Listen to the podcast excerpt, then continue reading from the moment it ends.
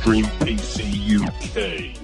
Hi and welcome to episode fifty-nine of Extreme P C U K podcast. Today is the seventh of January. Sorry people, we're really late, but we'll talk about that in a minute. I'm your host Nick, also known as Extreme P C U K, and today on the show we have...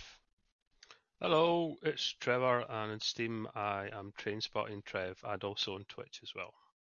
And I am Ahmed Ibrahim. Uh, my Steam name is the Turkish Moose. This is my first time on this pod chat, so if I mess up or do anything wrong, please forgive me, Nick. We sack you straight out. Bye. The Turkish Moose. Oh, man, that's phenomenal. But um, yeah, you would have actually seen him if you was watching the live shows on the Wednesday's live stream we do at nine o'clock every Wednesday. Uh, the Christmas, we done a random one, like just totally unplanned, uh, and it was just well funny. I think uh, Captain Curly was drunk. You was in the little T V and you was doing your super guitar solo. If anybody yeah, uh, wants to watch that back, yeah, just check out us on Twitch and go to our videos. I actually clipped it, so you're in a clip as well. But yeah, check oh, really? it out. Yeah, yeah, I clipped it, so just as you started doing your solo, you can go to the clips and see you. Cause it was, I will check that out. That was proper funny. Like, that really funny. I will um, check that out. If anyone wants to send a question in, send it in to contact at extreme p c u k dot co dot u k. Also, we've got Steam group, Instagram, Facebook, and Discord. Discord being the main one, it's still getting busier every month, so that's all good. Right, first off, I just need to say a big sorry to everyone because we didn't do a Christmas special. It's just been absolutely mad, and boys, you know yourselves, it's been so hard to gather everybody up over Christmas while they've been with family. Everybody's had stuff going on. And it was likely that if we did have one, it would have been me on my own. Oh, I'd pay money to see or hear that one. That, but you, you would do it. Do you doubt I could do it on my own? Oh, I know you could. You could talk. Man, no problem. I could even talk to myself. Have you seen that film Split? Oh, yeah, yeah, yeah. What do you think of that, Nick? Oh, that's brilliant, Nick. Oh, Nick, you're such a great presenter, aren't you, mate? I know, Nick. Thanks very much, mate. That would go on for two hours, no bother. That'd be funny to listen but, to. But, but would you listen to it all the way through? That's the question. Nah, I'd maybe listen to it. You'd be like, like man, that Nick's boring. Turn it off. uh, but yeah, um, first off, just before we get into it, did you two have a good Christmas and a good New Year? I hope everybody out there had a good New Year and got what they want. I know at well, the moment it's like just... well dull that, and sorry to cut you off, Trev. Get get in there in a minute. That's part of one of that's part of one of the questions, wasn't it? Spoiler. What did you get for Christmas? Someone was joking about a coal. Yeah, and, uh, yeah. I got a bit more about a coal. Oh, that's yeah, that's actually nice the question in the podcast later on. Yeah. Yeah. yeah, so, yeah what, what we got for Christmas? Yeah. So we'll get into that later on when we get to the questions. But yeah, that's actually a question. It's funny that Trev brought that up. Yeah. Um, My Christmas was really good. However. I've, this past month and a half, I've ended up with a dead graphics card and a dead monitor.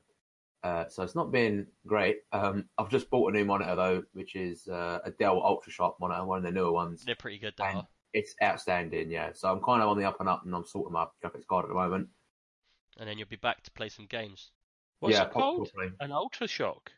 It's oh, Sharp. No, Dell oh, UltraSharp. Sharp. Sharp. Yeah, it's, they've got really, yeah. really good picture quality. I know the ones you're talking about, it, yeah. yeah Mate, really beautiful. Nice, but they cost a lot. Yeah, but best monitor I ever had. I want performance, want quality, and I got it. Yeah. Is that the two K cool. one? Is that the one with thin bezels and it's two K resolution, fourteen forty p? Yes, it's twenty-five, yeah. twenty-five inch. This one. We use them at work. They're phenomenal. Mate, yeah. Beautiful.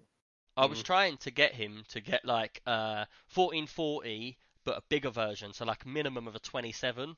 But he wants a little small monitor to fit in his little space. I was like, oh man. Well, well, I can't, man. Like, you don't know what my desk space is like, so I'm in like a little loft conversion, and I've got a corner desk, and I can't fit anything bigger can't than be as it. bad as uh, Insane's in the community. No way. Who knows? I don't know. He's in a cupboard, it. literally an airing cupboard, like cupboard, and he's had to actually cut two sections of the wall out either side of the door. So just behind the door frame, he's got two holes in the wall, and his monitor goes into the wall. Oh my god. And his chair is in the like landing. But oh, yeah, wow. so that that for a small office, eh? Yeah. But um, Christ. Right, should we get into some news and then uh, crack on as usual? Yes. Mm-hmm. Right, so I'll start us off, and this is just and it's seventh of the seventh of January at the moment, so this is like the proper hot news just literally come out today. Uh, Asus R O G, they brought out a new twenty eighty Ti Matrix card. Have any of you heard about this card? Oh yes, yes it looks stunning. It's going to be expensive. It's a free um, slot card, but the the new thing about it is it's a fully uh, liquid, integrated liquid cooling in it, sealed unit, like an all-in-one.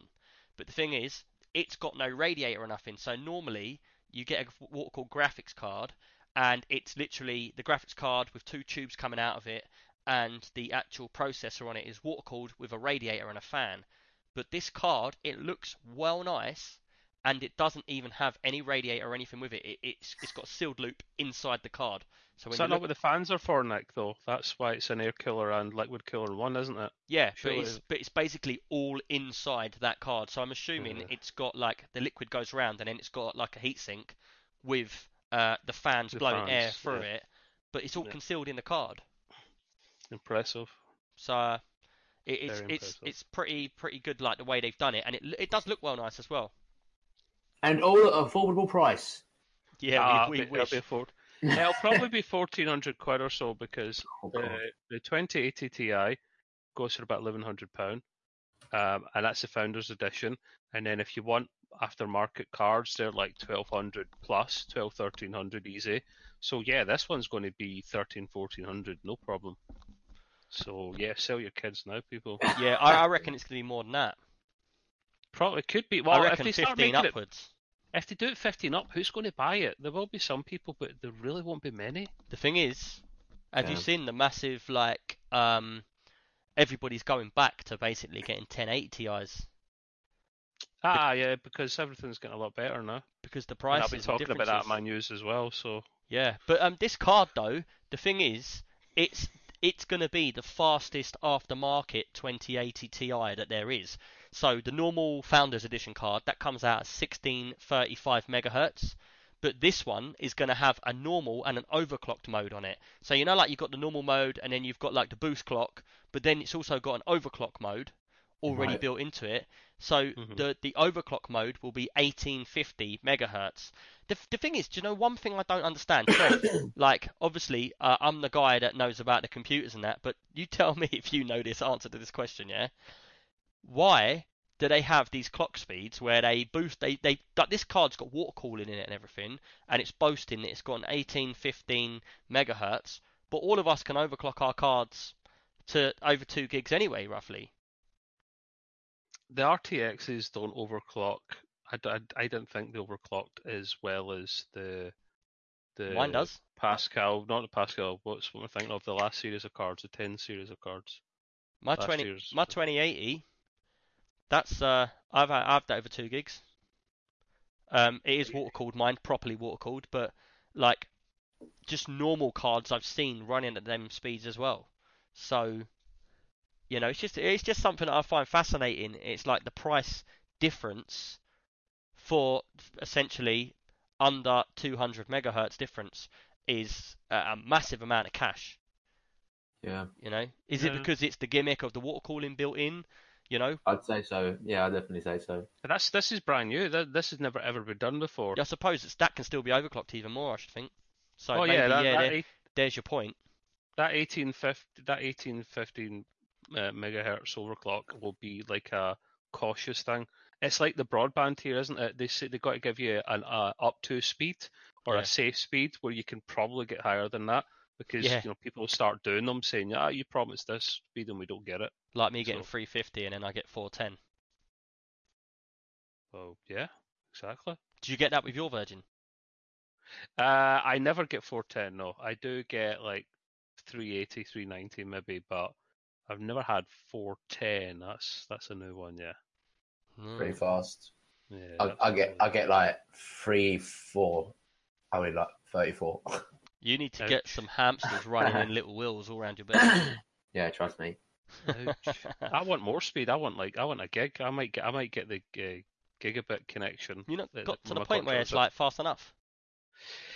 I always want faster, man. I want games downloaded like now. I don't want to wait ten minutes. I get that. Yeah, I get that. Really? But the thing is, and not it's... like we wait long. For me to download like fifteen gig game, it's, that takes nothing. It's like twenty minutes or something. Uh, it'll all change when five G comes along because the latency in that is so so so small, and you'll get gig connections. That, that that's that's the way forward, man. Yeah. Wait to see. But interesting. Exciting times we live in. Mm, yeah, I thought so. until until that meteorite hits Earth, and it's all wasted away. Uh, that meteorite nicknamed Nick. Yeah, but yeah, uh, that's that's my news. Um, it'd be good to see uh, the Matrix with the water cooling on it, and it'd be good to see if it's fully water cooled or if it's just the the processor that's water cooled. Because like with a lot of the aftermarket water coolers you put on, you know, you can get the ones that you put the rad on and that, they only cool the C P U, they don't cool the actual RAM or nothing, so that's why you right. still have a fan on them. So it'd be good to see, it'd be good to get hold of one of these cards and have a look and have a little play with it and see what we can do. That'd be really interesting. But the wicked idea that Asus has come up with though. You oh, know, brilliant idea. Trying to fit brilliant all of that idea. in the card. It might be three slots, but just think how much better it looks having it in your computer without no rad on it. Yeah, one hundred percent. The, the, the water cooling is so much smaller as well. It's not. It's their own custom design to make it that small to fit in there. Yeah. I guess it, I don't know if it's like um, you get water cooling in some of the gaming phones these days, and it's all it is is like a little copper yeah. heat pipe at the back with like a tiny, tiny bit of liquid in it. Yeah. So I don't. This is like somewhere in between that and a traditional setup. Yeah, that's the same as that RAM. I can't remember which company it was. Uh, they brought out RAM that's got water cooling in it and it's sealed. And the way it works is, imagine, you know, like them lava lamps. Yeah. The way they get hot, they melt, they go up, they cool, they come down, they melt, they go up. It's yeah, sort yeah. of like that. The water, the water naturally pushes itself like around, you know. Mm, I, I can't wait till people start benching benching that when it comes out and testing it. It's just, yeah, stunning, stunning. But I, yeah, yeah I can't afford that amount. Yeah, yeah, yeah. yeah. Go on, Trev, what's your news? Uh, right, so I got a few things to go over, but I'll I'll go over them a bit quicker because I'm conscious that we want to take up hours doing it. Uh, the first thing was uh, the Nvidia, but it, it's a very Nvidia related news actually. Is it Nvidia or Nvidia? How do you Nvidia. Nvidia. Nvidia, Nvidia yeah. We know what you mean. Uh, you know what I mean. Um, yeah, uh, they are uh, announcing that they're going to uh, bring out their G-Sync technology to FreeSync monitors that are out there at the moment. Yeah. Um, and they've been testing uh, about four hundred adaptive sync monitors. Uh, and so far, they've got twelve of them passed. And when I say twelve of them passed, it's like they'll get an official seal of approval, an official driver pack, um, and that'll be coming next week. Man, that's a bit of a kick in the teeth for A M D, isn't it? Massive. Well, it, well, it is, I mean, it's free though, isn't it? It's not. I thought A M D owned FreeSync technology, but they obviously don't, they don't. They don't. It's coming. Yeah, no. yeah, exactly. Well, no, but you just use your own software to kind of yeah. utilize well, what is possible. That was the next point. Uh, they did test four hundred, four hundred monitors or so, and while they'll be passing more than the twelve that they've done just now, they won't be able to get around to all of them. So more than likely, with like software and tweaks and stuff, you'll be able to probably adapt it or, or, or yeah. do it on one of your own FreeSync monitors anyway. Uh, and that's coming as soon, like I say, it's a January fifteenth driver update. I've got uh, a question for you too. That's a minute. Go on. Yeah. Have you? This has happened to me. Have you ever been looking for a monitor, and you look at it, your price range is right, everything's on there, apart from that one thing. You look at it, and it's FreeSync and not G-Sync, and you're like, oh, I would have got that. Yeah, yeah. Uh, and it's A M D, and, pro- and the problem is it's G- so expensive as well, man. So you look at all the FreeSync ones, the affordable monitors, you're like, oh yeah, these look good. And they're all FreeSync, and you look at, okay, yeah. what's a G T X monitor? And it's like an extra two, three hundred pound. You're like, but well, okay then. It's just basically them taking the whole market, you know. Yeah, you pay quite a premium for uh for the G-Sync.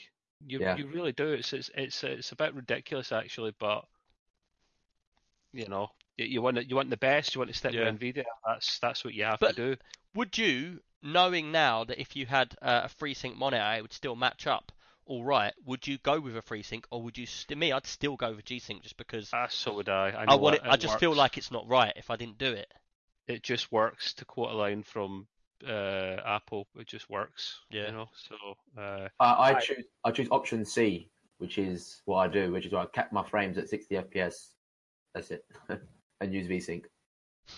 No, why not? Why not? Well, it, it, some people are love the frame. Some people are just want some decent frames and they're not ultra obsessed, um but that's coming soon. So like they will be releasing a driver next week for the initial batch, so that'll save you money, guys, if you're wanting G-Sync and you can't yeah. quite afford it. Um, the other thing we're sticking with Nvidia is they announced the R T X twenty sixty today, uh, the Founders Edition. Now, there's a couple of fascinating facts about this. Uh, it's retailing for three hundred fifty dollars in the States and three hundred thirty quid uh, in the U K. Um, now, that's cracking value because people have been benching it already. It is as fast, if not faster, than uh, a G T X ten seventy Ti. Really? What is for, yes, yes, yes, yes, yes. As fast, if not faster, for that price point. So that's almost like the makeup card. That's the apology letter from Nvidia. ten seventy Ti is a pretty powerful card. Yes, it's phenomenal. It is phenomenal. And they've been benching it with ray tracing on because it's got ray tracing. It's got half the ray tracing power of the Ti. Uh, but when uh, that D L, was it D L S S and uh, the update and the ray tracing, the ray tracing is uh, fully implemented, you're getting, uh, you'll be able to rock ten eighty p uh, high settings and go over sixty F P S. Which oh, is really? impressive, really. So are they, they the bringing out a, uh, a twenty fifty as well? There wasn't rumours of a twenty fifty. I don't. I don't think it'll probably happen because they'll match match it up exactly. But but I'm, I'm thinking along the lines, if that's that powerful, why would anyone go for a twenty fifty? Less. You know, like yeah, you wouldn't. You wouldn't. That's, that's so cheap. That's why the normal ten fifty Ti's. Uh, you can't have two cards in one system. That's why it's stopped, to stop people putting multiples in and making it more powerful than the card above. Yeah, I'm not because surprised. Because they're that cheap, a hundred quid. But you can get a ten, you can get a ten fifty for eighty quid, brand new. Yeah, yeah. No, it's it, the, the the values are improving a lot now yeah. with these cards, uh, and especially when they're bringing out. Uh, they're fixing the ray tracing and they're bringing out D L S S to some more games. That's making massive difference. So that is, I don't know the release date because it just says uh, notify me when I'm looking at the, the website. It'll probably be coming very shortly. Um, so keep your eyes out for that. And you get Battlefield five or Anthem free with it as well. So with a twenty sixty? Uh, yeah. Man, I got a twenty eighty. I didn't get nothing free with it. Ah, it just happened to be I didn't get anything either. It was just timing. Um, Man. But yeah, keep, so basically that it works out about three hundred pounds for the for the card then. Because the games are about thirty quid plus, yeah. so yeah, it's so cheap. To be honest, um, Battlefield Five is not expensive in any way. The last thing briefly on Nvidia is uh, they also re- announcing um, R T X for uh, their laptops, uh, yeah. which is pretty cool. And the good news with that is it's full fat versions and the, their Max Q versions. So they're bringing out an R T X twenty eighty. twenty seventy, twenty sixty, full fat. Are you going to buy one, Chase? No. No, I'm not, no. Yeah, yeah, how painful that was. Yeah, yeah painful well, that was for him. In a, sec, in a second, I'll move on to the, the last and final part, and that's why I say, because you'll see what I mean in a second. Uh, but uh, they, that, they'll be cracking value because you'll get, you'll get ray tracing. And yes, the Max Q versions are dumbed down a little bit for power requirements, but when you put into effect the D L, D L S S and the other improvements, it'll probably make for a pretty good gaming performance, uh, which leads me on to the last part, which was um, Asus have, and, and Nick didn't know about this because he's been this busy, which I'm surprised because he's like Asus, his love child. Now he's, he's, he's their special boy now. So if you look at this, they are announcing two machines. The one I'm interested in is called the Asus uh, Mothership. I kid you not, the Asus R O G Mothership. Um, think of a Surface Pro, yeah. right? Uh, you, the laptop is actually, the components are behind actual monitors. It's actually a thin laptop monitor for, for well, compared to like your normal monitor you'd have on your desk. Uh, the kickstand kicks out from the back. And then uh, the cover for the monitor is the keyboard, the whole keyboard. So you actually lift it down. And it's angled. You can be able to Google it and see for yourself. Yeah, I'm, just, like. I'm looking at it now. Um, yeah, what's, what's uh, the spec on that? What can I fit in there? Uh, I, I'll get to that in two seconds. Uh, the, the, the, the keyboard um, can be used as a normal keyboard if it's tilted at a slight angle, or you can actually detach it, fold it in half so it looks like one hundred percent proper keyboard. Use what's it, it called as wired again? Or wireless. The Asus yeah. Mothership. Spec wise, I'll tell you about the specs. I'm looking well. it up as well. Um, the specs of this thing, it's going to have a full fat R T X twenty eighty G P U in it with eight wow. gigs of G D D R six RAM. Uh, it can boast up to sixty-four gigs of RAM. For storage, it has three M dot two NVMe ports in RAID zero. Wow. Uh, and it's a seventeen point three inch I P S panel with uh, ten eighty p resolution, one hundred forty-four hertz refresh, three millisecond response time, and it, you know, it covers the usual things. That wow, that's a crazy monitor as well. I'm know? not being funny. Yeah. Now, that's stunning. I have had recently quite a few people come up to me and go, "Oh, Nick, why are you such an Asus fanboy?" And because like, you work, you do some work for them and you like their stuff. It's no, not but the thing is, secret. yeah, I do a lot of work with them, which is fine. But and the thing is, quality. The reason why I have sort of matched up with that with that sort of brand is because it is the best quality. Uh, yeah, like, it's quality. People yeah, say yeah. to me, "Do you just say Asus is the best because you do work with them sometimes?" I'm like, "No, I'm I'm happy out of all the companies I've got to speak to, it is Asus because they have got the wicked quality parts." Yeah. You know. Yeah, they do yeah. some well nice stuff. When I did that all-in-one cooler, they and me and Jansen made one ourselves with a screen on it. Asus brought that out. They brought that to market. Man, I'm glad that if anyone was going to do what we did, it was them because they brought out a quality version of it. You know, yeah, it's not some yeah. cheap-ass, half-hearted, like cheap plastic. Like, look at that. Look at the design that's gone into that, that laptop. What watch um uh what's his name? Uh, Linus Tech Tips. He was uh. getting to look at it, but the thing is they disabled the graphics card in the BIOS so he couldn't actually look at it because it's a, a test model at the moment or yeah. a prototype, but they, he was looking at the, the parts that made up for it, how they machined it and milled the parts for it, and they are solid, solid bits of metal in there uh, that, that yeah. weigh a ton, so this thing's made out of But the thing quality. is, for the listeners, they can't see the picture, so go and have a look at the yeah, Mothership. But just for a bit of a, like uh, of what it looks like, a bit of design, like to try and get it across, it, it looks does like look like a Surface Pro with an external keyboard, doesn't it?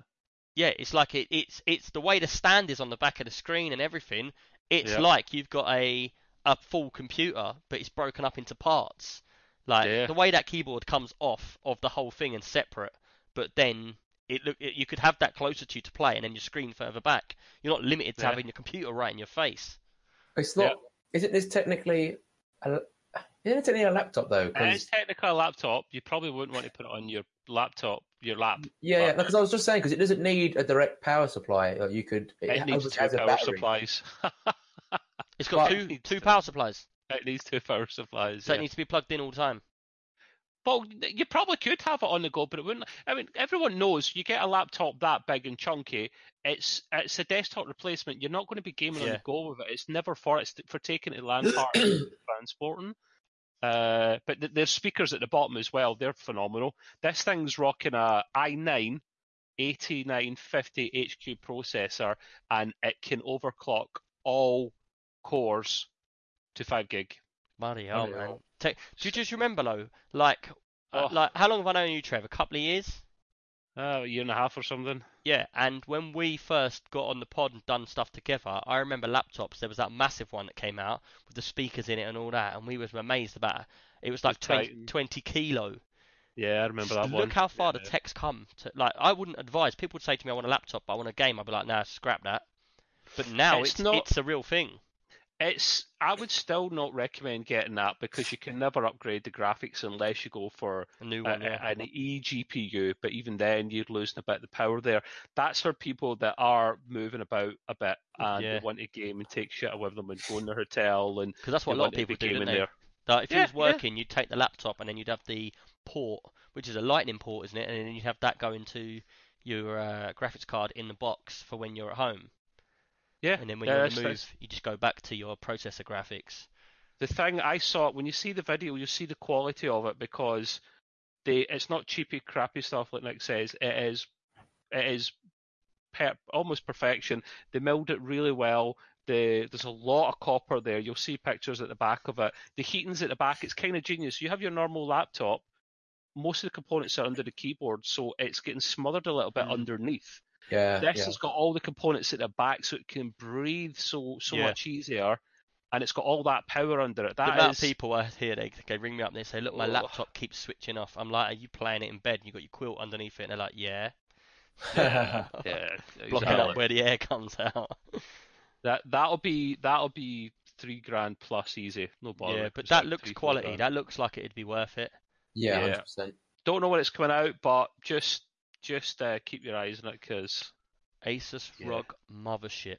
They brought out another one nice. of their Zephyrus ones. You know those ones that it, the the back opens up a little bit to get more air in it. Yeah. But that was uh twenty R T X twenty eighty Max Q, and it had the seventeen inch really thin bezel screen. So that was at a slightly different market.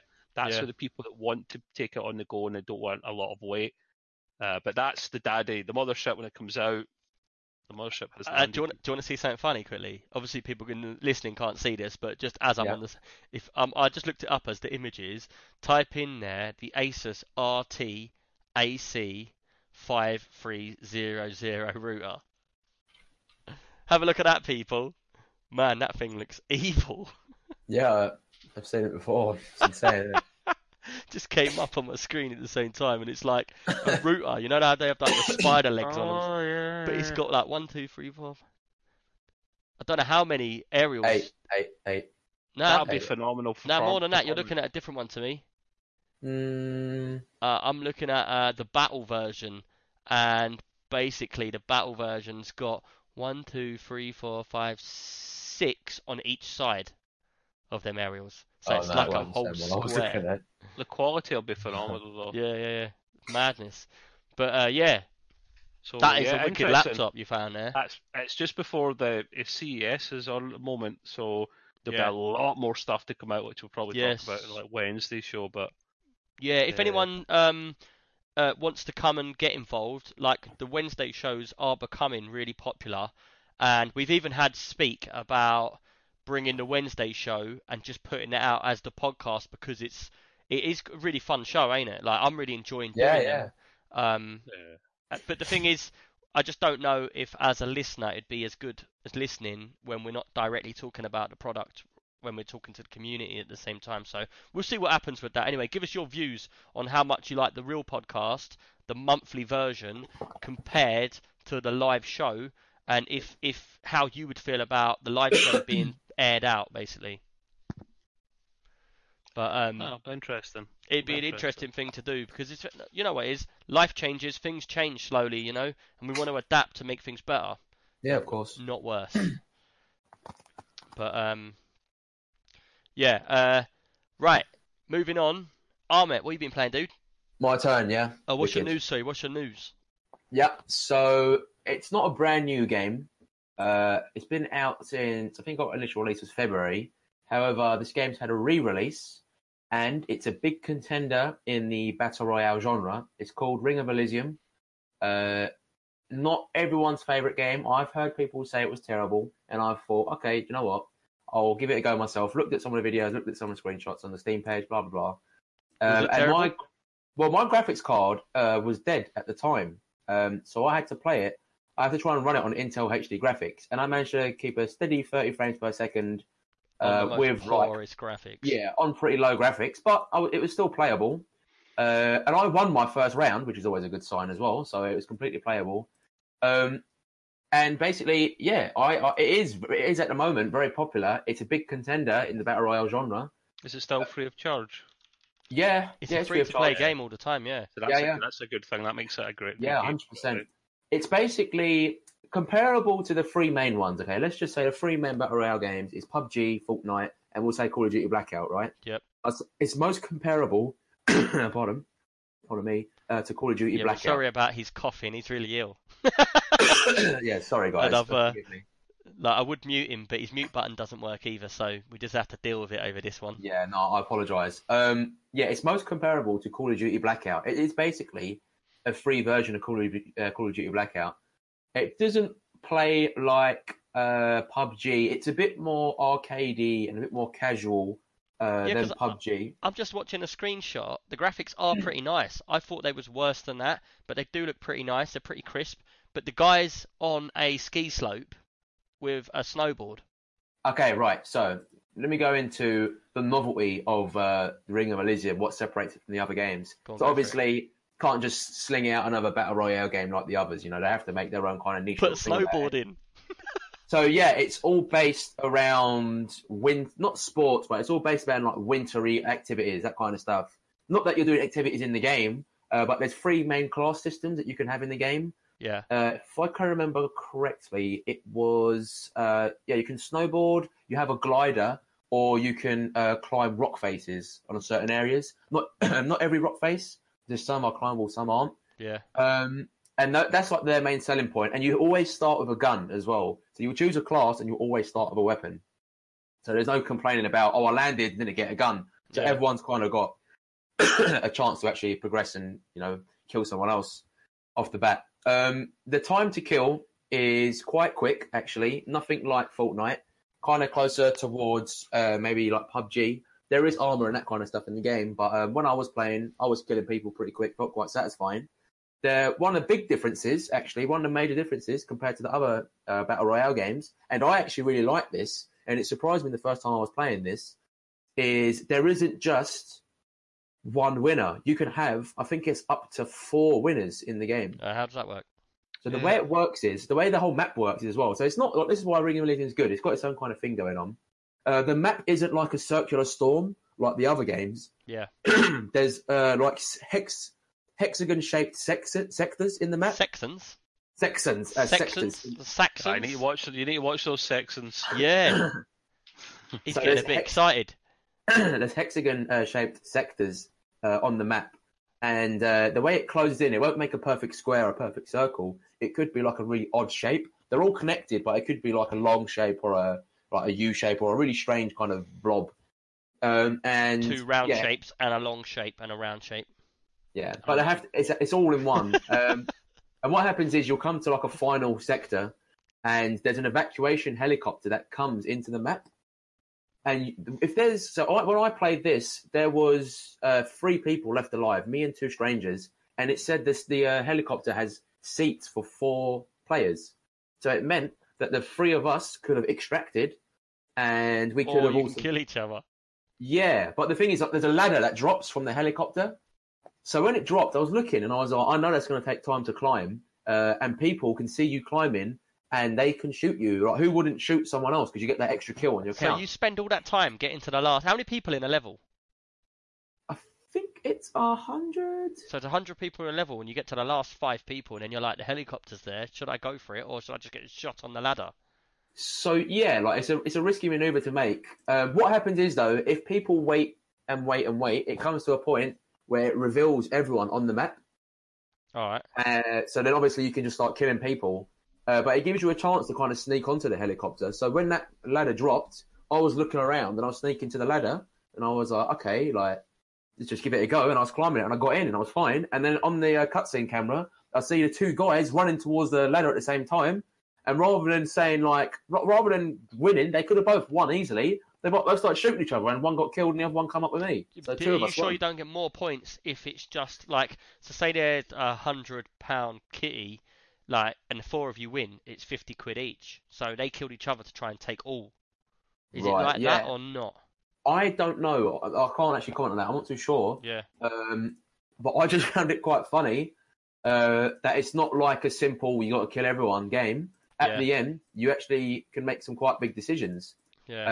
Uh, And if you wait too long, what happens is if you're not on that helicopter and you're waiting, uh, eventually everyone will see each other on the map. Like literally, it just shows you a red dot and it will follow you. So you, that's a major disadvantage. Like you, like you know, that's not a good thing to have. So people might just want to chance it, like I did that time. That was the first round I played without a graphics card. I think I got three kills or something like that.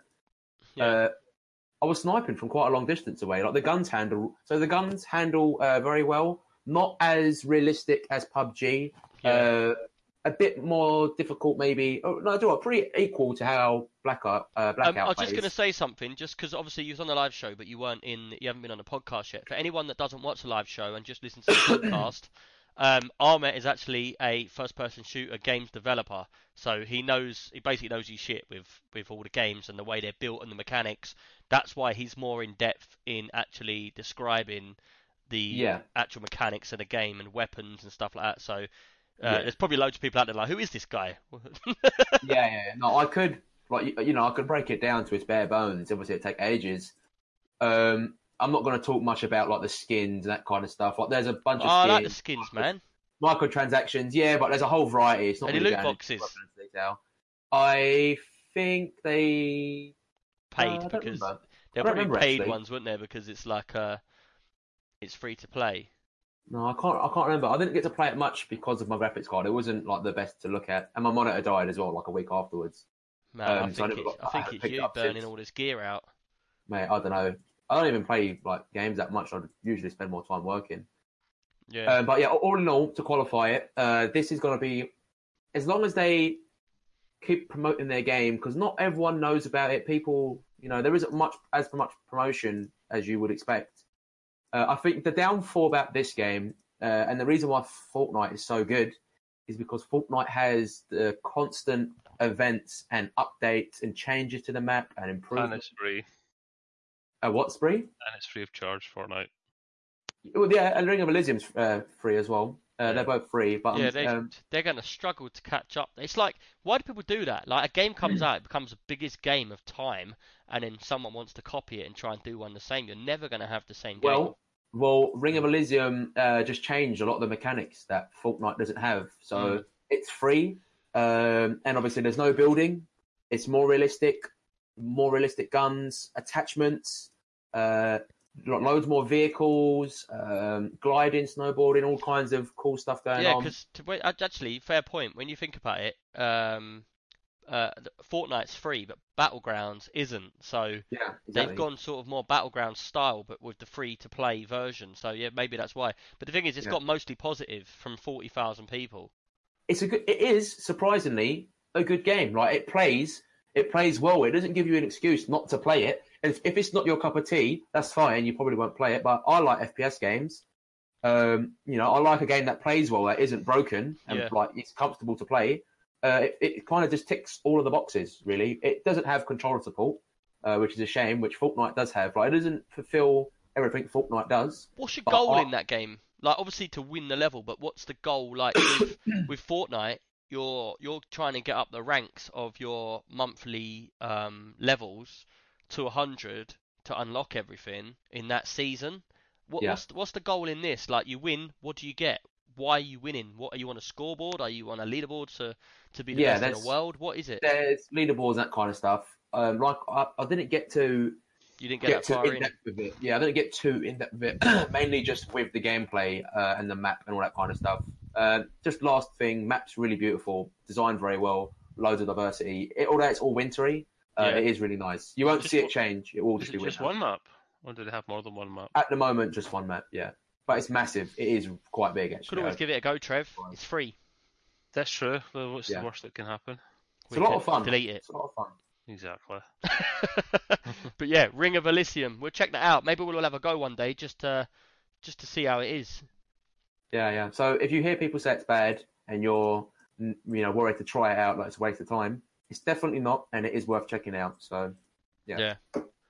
Cool, man. Sounds good. I might check that out, because my view on that game is I saw a few people streaming it, and I actually thought it was a really old game that they had gone back to and played because it's a battle royale, and I, I got it totally wrong. So, fair play for uh, updating me there.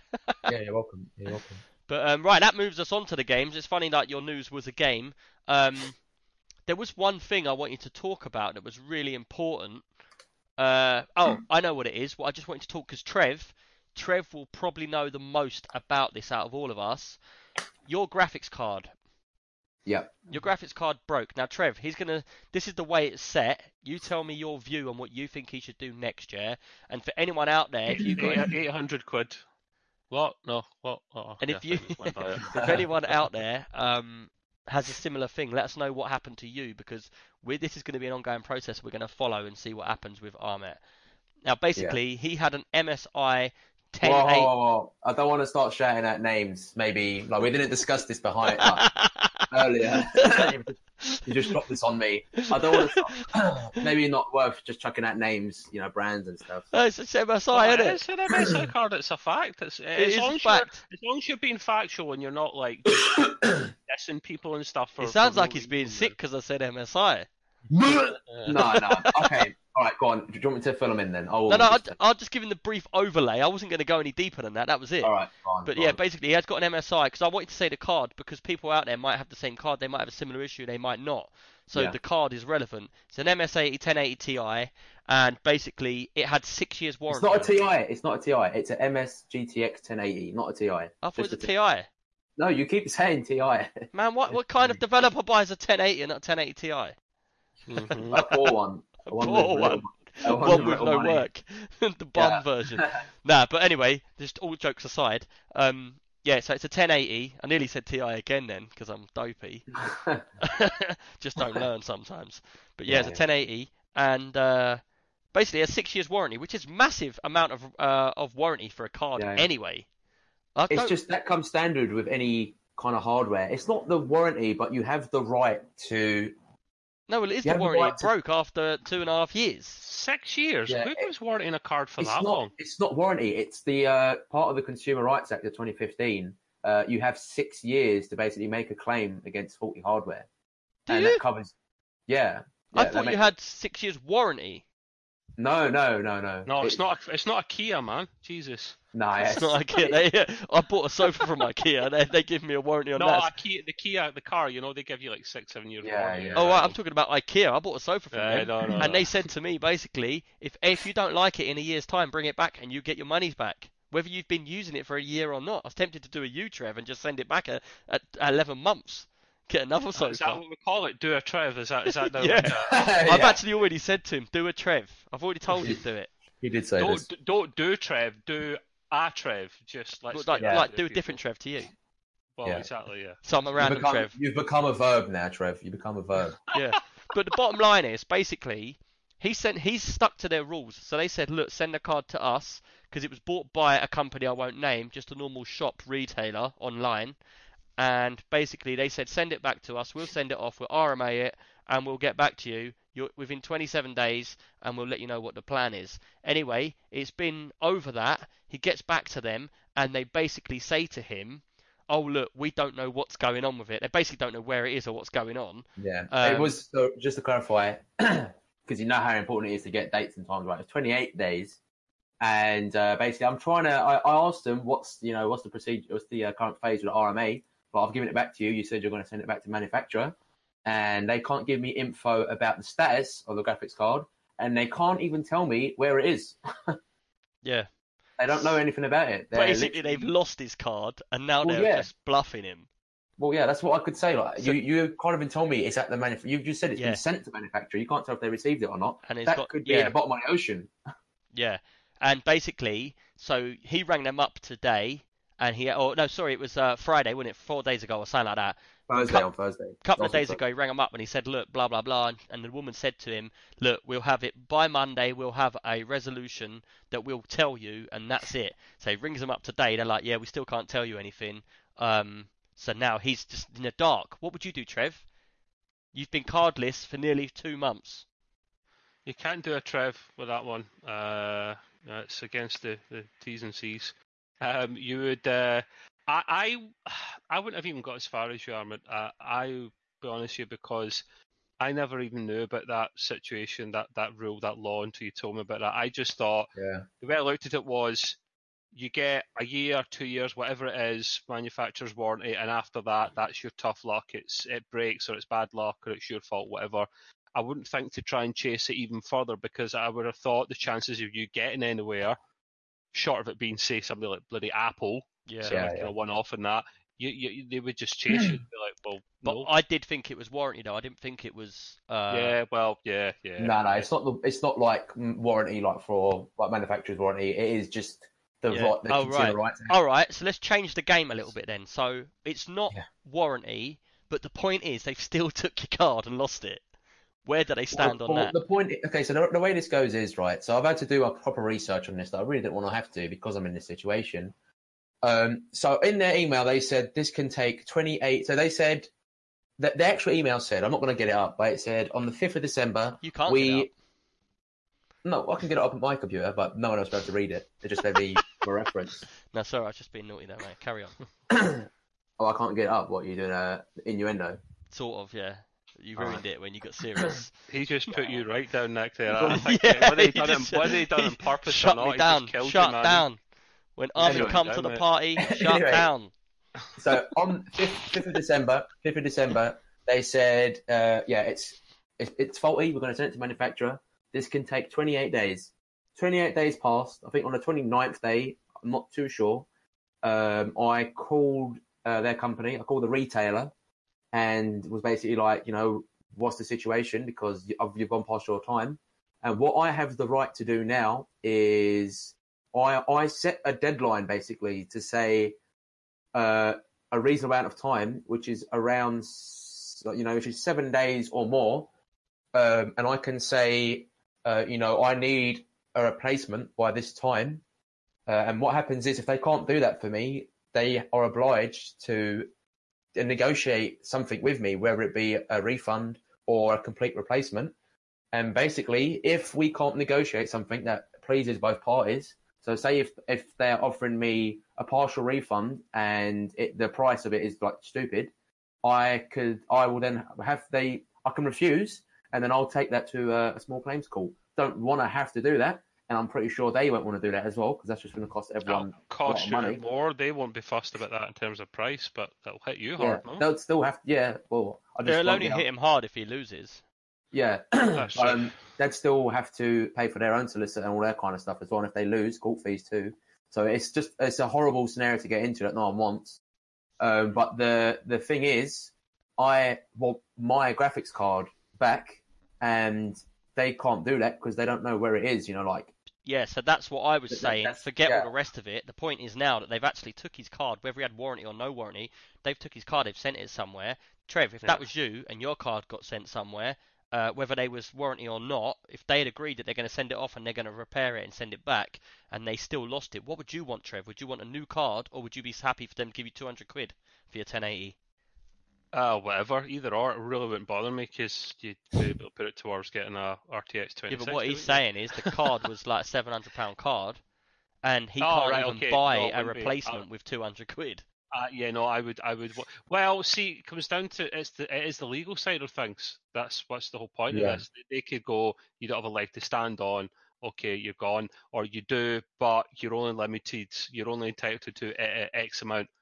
You know, and then he's yeah. he has to decide I take it, then not.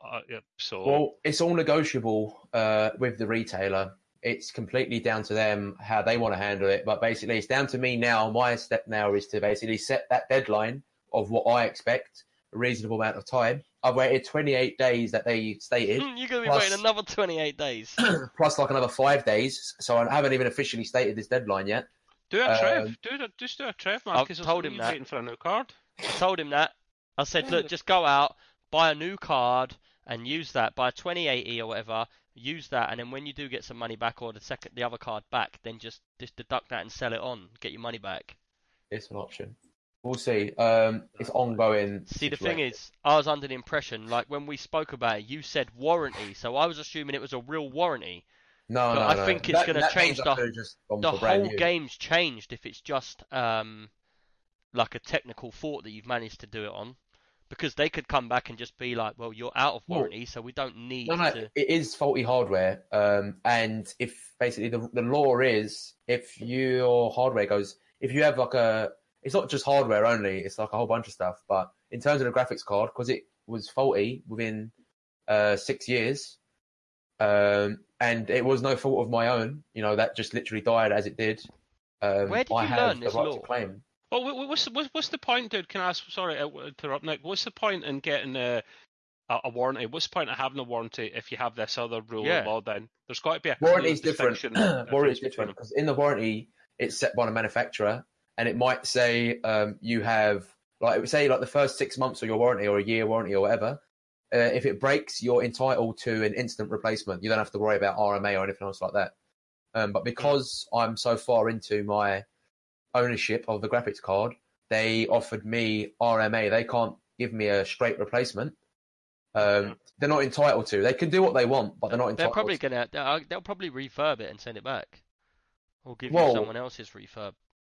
Well, if, it works, who cares? Well, the thing is, I don't want someone else's refurb because someone else's refurb could have been abused. Like, they could have really abused yeah, their car. It's going to last long, it's going to last longer than... You've already had it, what, six years, did you say? Two years? No, no, no, no, two and a half years. Oh, sorry, man, right, okay. Well, a refurb is a refurb for that reason. It's refurbished back to brand new. Like, if you've got yeah, a car and it's refurbed, you'd have an engine time, refurb. Man. Yeah, but not every component's going to be brand new, and I don't know how long that graphic card has been used for. I don't know what it was being used for. I want my... I have the right to get my graphics card back. Basically. Well, of course, yeah, yeah, yeah. Whether it's fixed or not, of course, yeah. If they've lost it, then you, it, it's very much the balls. Yeah, there'll be right. some tiny, different. tiny ass little bit of small print that says, "When you sent this card out to us, it was at your own discretion and your own what would you call it?" Um, so yeah, yeah. And it's not insured, so if this gets lost, it's your loss, and you'll be like, "Oh man, I got no card now." yeah.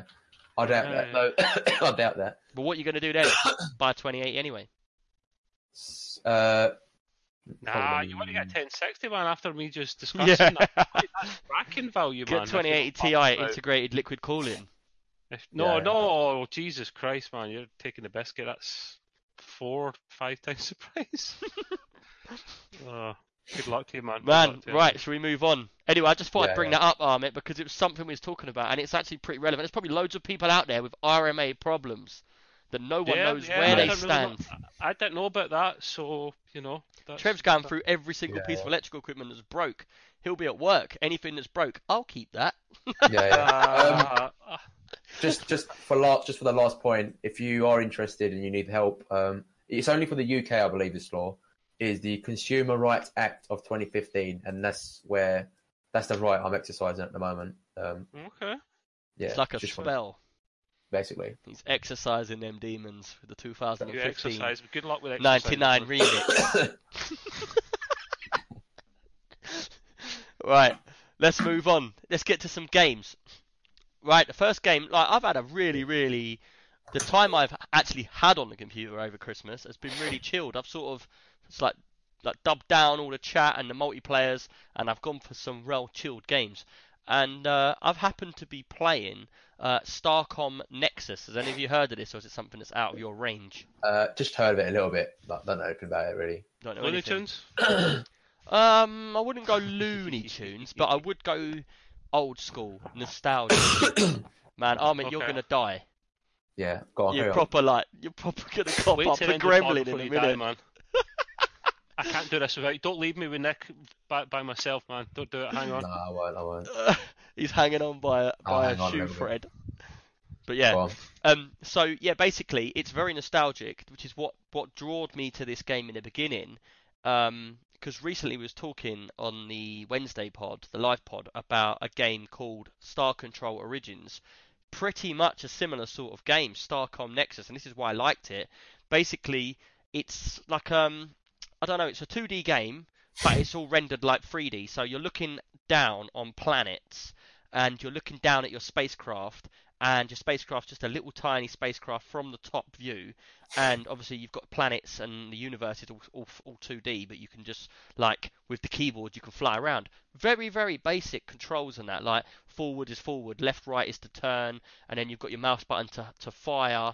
And then it, it's just an R P G game where it's very like you're just going up to space stations and talking to people, getting missions, going off. But it's the, the unique side of it is the way the spaceships, you can upgrade your ship. So when you start, there you're in a galaxy uh, with humans, and you're, far ba- yeah, you're basically just flying around, talking to people, getting used to it, showing you how to build your ship, and it's all like little hexagons, and you can like, have a research table and stuff like that. Don't you mean sexagons? Sexagons, that's the one. That's the one we was talking about. Yeah. And if it's Extreme P C, we could call it Extreme Sexagons. Yes. But yeah, so like you go in, you do a bit of research, and as you're going around talking to people, you're like researching things, and you, you unlock research points. With them points, you can like do the research, unlock like new weapons and stuff like that. But you can only have so many hexagons on your ship, so you sort of build your ship manually in sections of like power. Guns, each one's going to take up, up one of these little hexagons, so you can build like unique shape ships. And uh, I haven't got too far into the game, you know, like I'm only like a few hours in, and basically what you do is you, you go the, the story so far is there's something happens and all of a sudden you're in this, you're, you're warped miles away from your galaxy. And then when you scroll out with a mouse and you look at the map, you've got like galaxies, like you can zoom right out and you've got galaxies spread out all over the place. And you've got like sort of like um, like not like mini black holes that you go into, and then they'll take you to the next little system. And then when you get to that system, there'll be like ten planets. You have to go and you have to research the planet. So it's very, very basic. Like what I'm telling you is what pretty much it is. But it's just got that old school feel to it that you just really enjoy. Like you can sit there for hours just like exploring. Like I'm flying up to one planet. It's a big blue gas planet. I get over the top of it. And when I'm there, I press the button to do like a scan of the planet, and then a little story will come up. There'll be a picture about that planet, and it will say like, "Oh, there's there's a giant statue. We found a, a door at the top of it. When we got in there, there was a secret chamber uh, of like a, a sarcophagus of like someone in there. We opened it up, and then it's like, do you want to look inside? Do you want to do this or do you want to do that? And you basically get choices, and with them choices, you sort of get given things. So it might say you've opened it up and you found fifty platinum. Uh, and then basically you've got that platinum to go back and build your ship more. But the, the the story of the game is getting back to humanity, I believe. But as you're going through, you're here, you're seeing all these different races, and you're seeing all these different like starships. And as you're flying around space, it's like live that when you go into a new star system, you'll see like the red pluses on the on the map, and then you can go and fight other races. But you're sort of getting all these different stories open up, a bit like Fallout would be, you know, you've got like all the different missions. Yeah, yeah. So you can then go anywhere in space you want. Now, the one thing I did notice about it is you get lots of secret star systems. So where you're warping from one galaxy to the other, you can see them on the map with lines. You could actually, instead of just warping, you could just fly there, but it'll take you forever. And what I did for a little test is I just I just went off track and I just started flying one direction, and I actually came to some like secret planets. Um, so it was like quite exciting that this game, you don't have to be linear and follow it where it wants you to go. I could just decide to go straight and just keep flying. It would take me ages, but I just keep flying straight, and I'll come across every star system in that straight path. Um, but yeah, for you two, for me trying to explain it, how how's it feel for you two? Is it something you'd play, or? I know I know. Trev's just going to be go like Mickey Trev. Mouse. Uh, yeah, I hit Trev's big inha- inhalation. I was about to bust in with some stuff. And when Nick inhaled, I, when uh, Trev inhaled, I was like, no, forget that. Let me start. Yeah, but you've got to get in, because otherwise I just go keep Trev, going. I'm like I wind up one of them little boxes you wind up, and then the, the blood pumps I, I, out. Have you already played this before, Nick? I missed that point. If you said that, or was it new and that you've nah. already played, you've, the first time you played it? No, this is the first time I played it, but I was playing oh. Star Control Origins, which is pretty much a similar sort of approach game. Oh, is it the same developer? No, it's not the same developer. No, totally is this is this this thing that should we mention briefly, the whole thing that we were discussing Wednesday's pod about the about taking the, off Steam and, and yeah yeah it, see that's that's that Star Control Origins. We'll talk about that briefly afterwards. Okay. Um, because that is a similar game, and that's a whole new level of stuff that we need to talk about, but um, and opinions and stuff. But we'll get to that after. But yeah, the game Star Control Origins. Um, Yeah, it's a is pretty nostalgic, old-fashioned game. I don't know if it'd be the sort of thing you would play, Trev. Probably it's not. It's nothing to do with graphics. It's just that those kind of games are not my cup of tea. I think it's just the amount of patience you probably need for it, and yeah, probably not. But I'd rather, I'd actually rather watch someone else play it, if that makes sense, because then it'll be pretty chilled, like a chilled stream to watch. I, well, enjoy if, them I don't sometimes. know. I don't know if it's a game you'd pretty much watch. It's it's a bit like. Um, you know, like the old Asteroids and that sort of game, like where you're yeah. floating around and you're controlling the ship with just a couple of fingers, like, and you can build your ship and you can do all sorts of stuff. You got all sorts of unlocks. You know, well, like it, imagine it as. Do you remember like R-Type? Yeah, yeah. yeah. Now R-Type, no. R-Type yeah. was the, the map going like straight, wasn't it? And you just left and right. You dodged all the the weapons and you shot your weapons back. Yeah. Now this is sort of got that sort of feel with all the shooting. But it's but you can go up, down, left and right, so it's an open map. So you can just fly through and attack people, and you can have a lot of ships on one screen, all shooting each other at the same time. They've all got different types of guns, and it, and at the beginning, I found it was a lot of me just going to planets doing research, but then I, it very quickly ramped up to the point where it was like really hard for me to not die. But um, check it out. It's called Starcom Nexus. It's it's a nice little game if you want to just chill out, sit back, build ships, um, and follow a story and unlock like resources and stuff and build and play. it's got that really old-fashioned feel to like an R P G where yeah, you yeah. can really feel like you're flying around the, around space. But it's not three D or nothing like you would see well, in... Well, I know you're saying it's not three D, but for a two D game, it, it, it look. I mean, I haven't played it. I'm just going from everything that I've seen so far on Google, uh, Steam, so on and so forth. Yeah. It looks really nice. Like the actual graphics and... Like, I'm looking at some action scenes, um, and the particle effects are, like, yeah, beautiful. Yeah. It's really yeah, nice. Stunning. Uh, and the re- the resolution of um, the planet textures and the lighting effects from the sun and... Yeah. You even have like the atmosphere around the planet. It looks, uh, yeah, it yeah. Looks do you amazing. know what, one thing that's which I really noticed? Go on. Bethesda Fallout seventy-six. They can't get ultra wide. This game, yeah, all these graphics are well nice, and they do ultra wide flawlessly. So like, why can't Fallout do it? Well, going down different, going down a complicated Bethesda? route, going down a huh? different route. Bethesda, man, it's, it's, it's that's the reason because of Bethesda. Because it's Bethesda, man. They've really messed up this time, man. I was one of the, I was your biggest fan. Yeah, you know, I, I like, I like this game. Um, I tell you one thing I think I probably talked about before was um, how indie developers um, they all scale down. Like they may, like the developer themselves, if they had hundreds of millions of pounds, yeah, they most likely would have made this a three D game. But yeah. they sometimes people do make that choice. They like indie games. They like two D games. They might have just this is what they, their dream game could have been. Yeah. Uh, but the ideas and the design and the art and everything about it, it is very professional and it's very impressive. Uh, I can see on Steam it's got very positive reviews. Yeah. Um. Yeah, like don't. You, it's, it's hard to compare a game like this to uh, a triple A game. Like you couldn't really compare. Yeah, this I wouldn't to, compare it. The, the yeah, it's like Elite this, Dangerous. This is yeah, yeah. So yeah, don't don't expect an Elite Dangerous situation because that ain't going to happen from this game. This game is nostalgic. This game is a game that I would have played something like this with eight-bit graphics back in the day when I'm like ten, six, six to ten years old. And the reason why I like this game so much now is because it's like a reskin of a game I'd play years back, but with really nice graphics. So they've but they've kept everything basic. So where they've got the opportunity to make a massive world and a massive this and all the graphics and all that, they've kept it simple like how it was when you was a kid. But at yeah. that point, that was the max they could do in that game for yeah. disk space and stuff like that. But what they've done here is they've done it, but they've made it immense. So the map, the galaxy map, there's there's thousands of, ma- of galaxies on there. Like the map, look, I don't even know how big it is because I can just see it, but I can't. I haven't been everywhere. And when you scroll right out, you're just a little dot on the map. And I'm thinking, man, how big is this game? Does this just scale and scale and scale? And I just keep playing it and playing it and playing it, and missions just keep rolling in from different areas. You know, it's a true yeah, yeah. adventure game where you feel like you're you're building up to achievements by building your ship.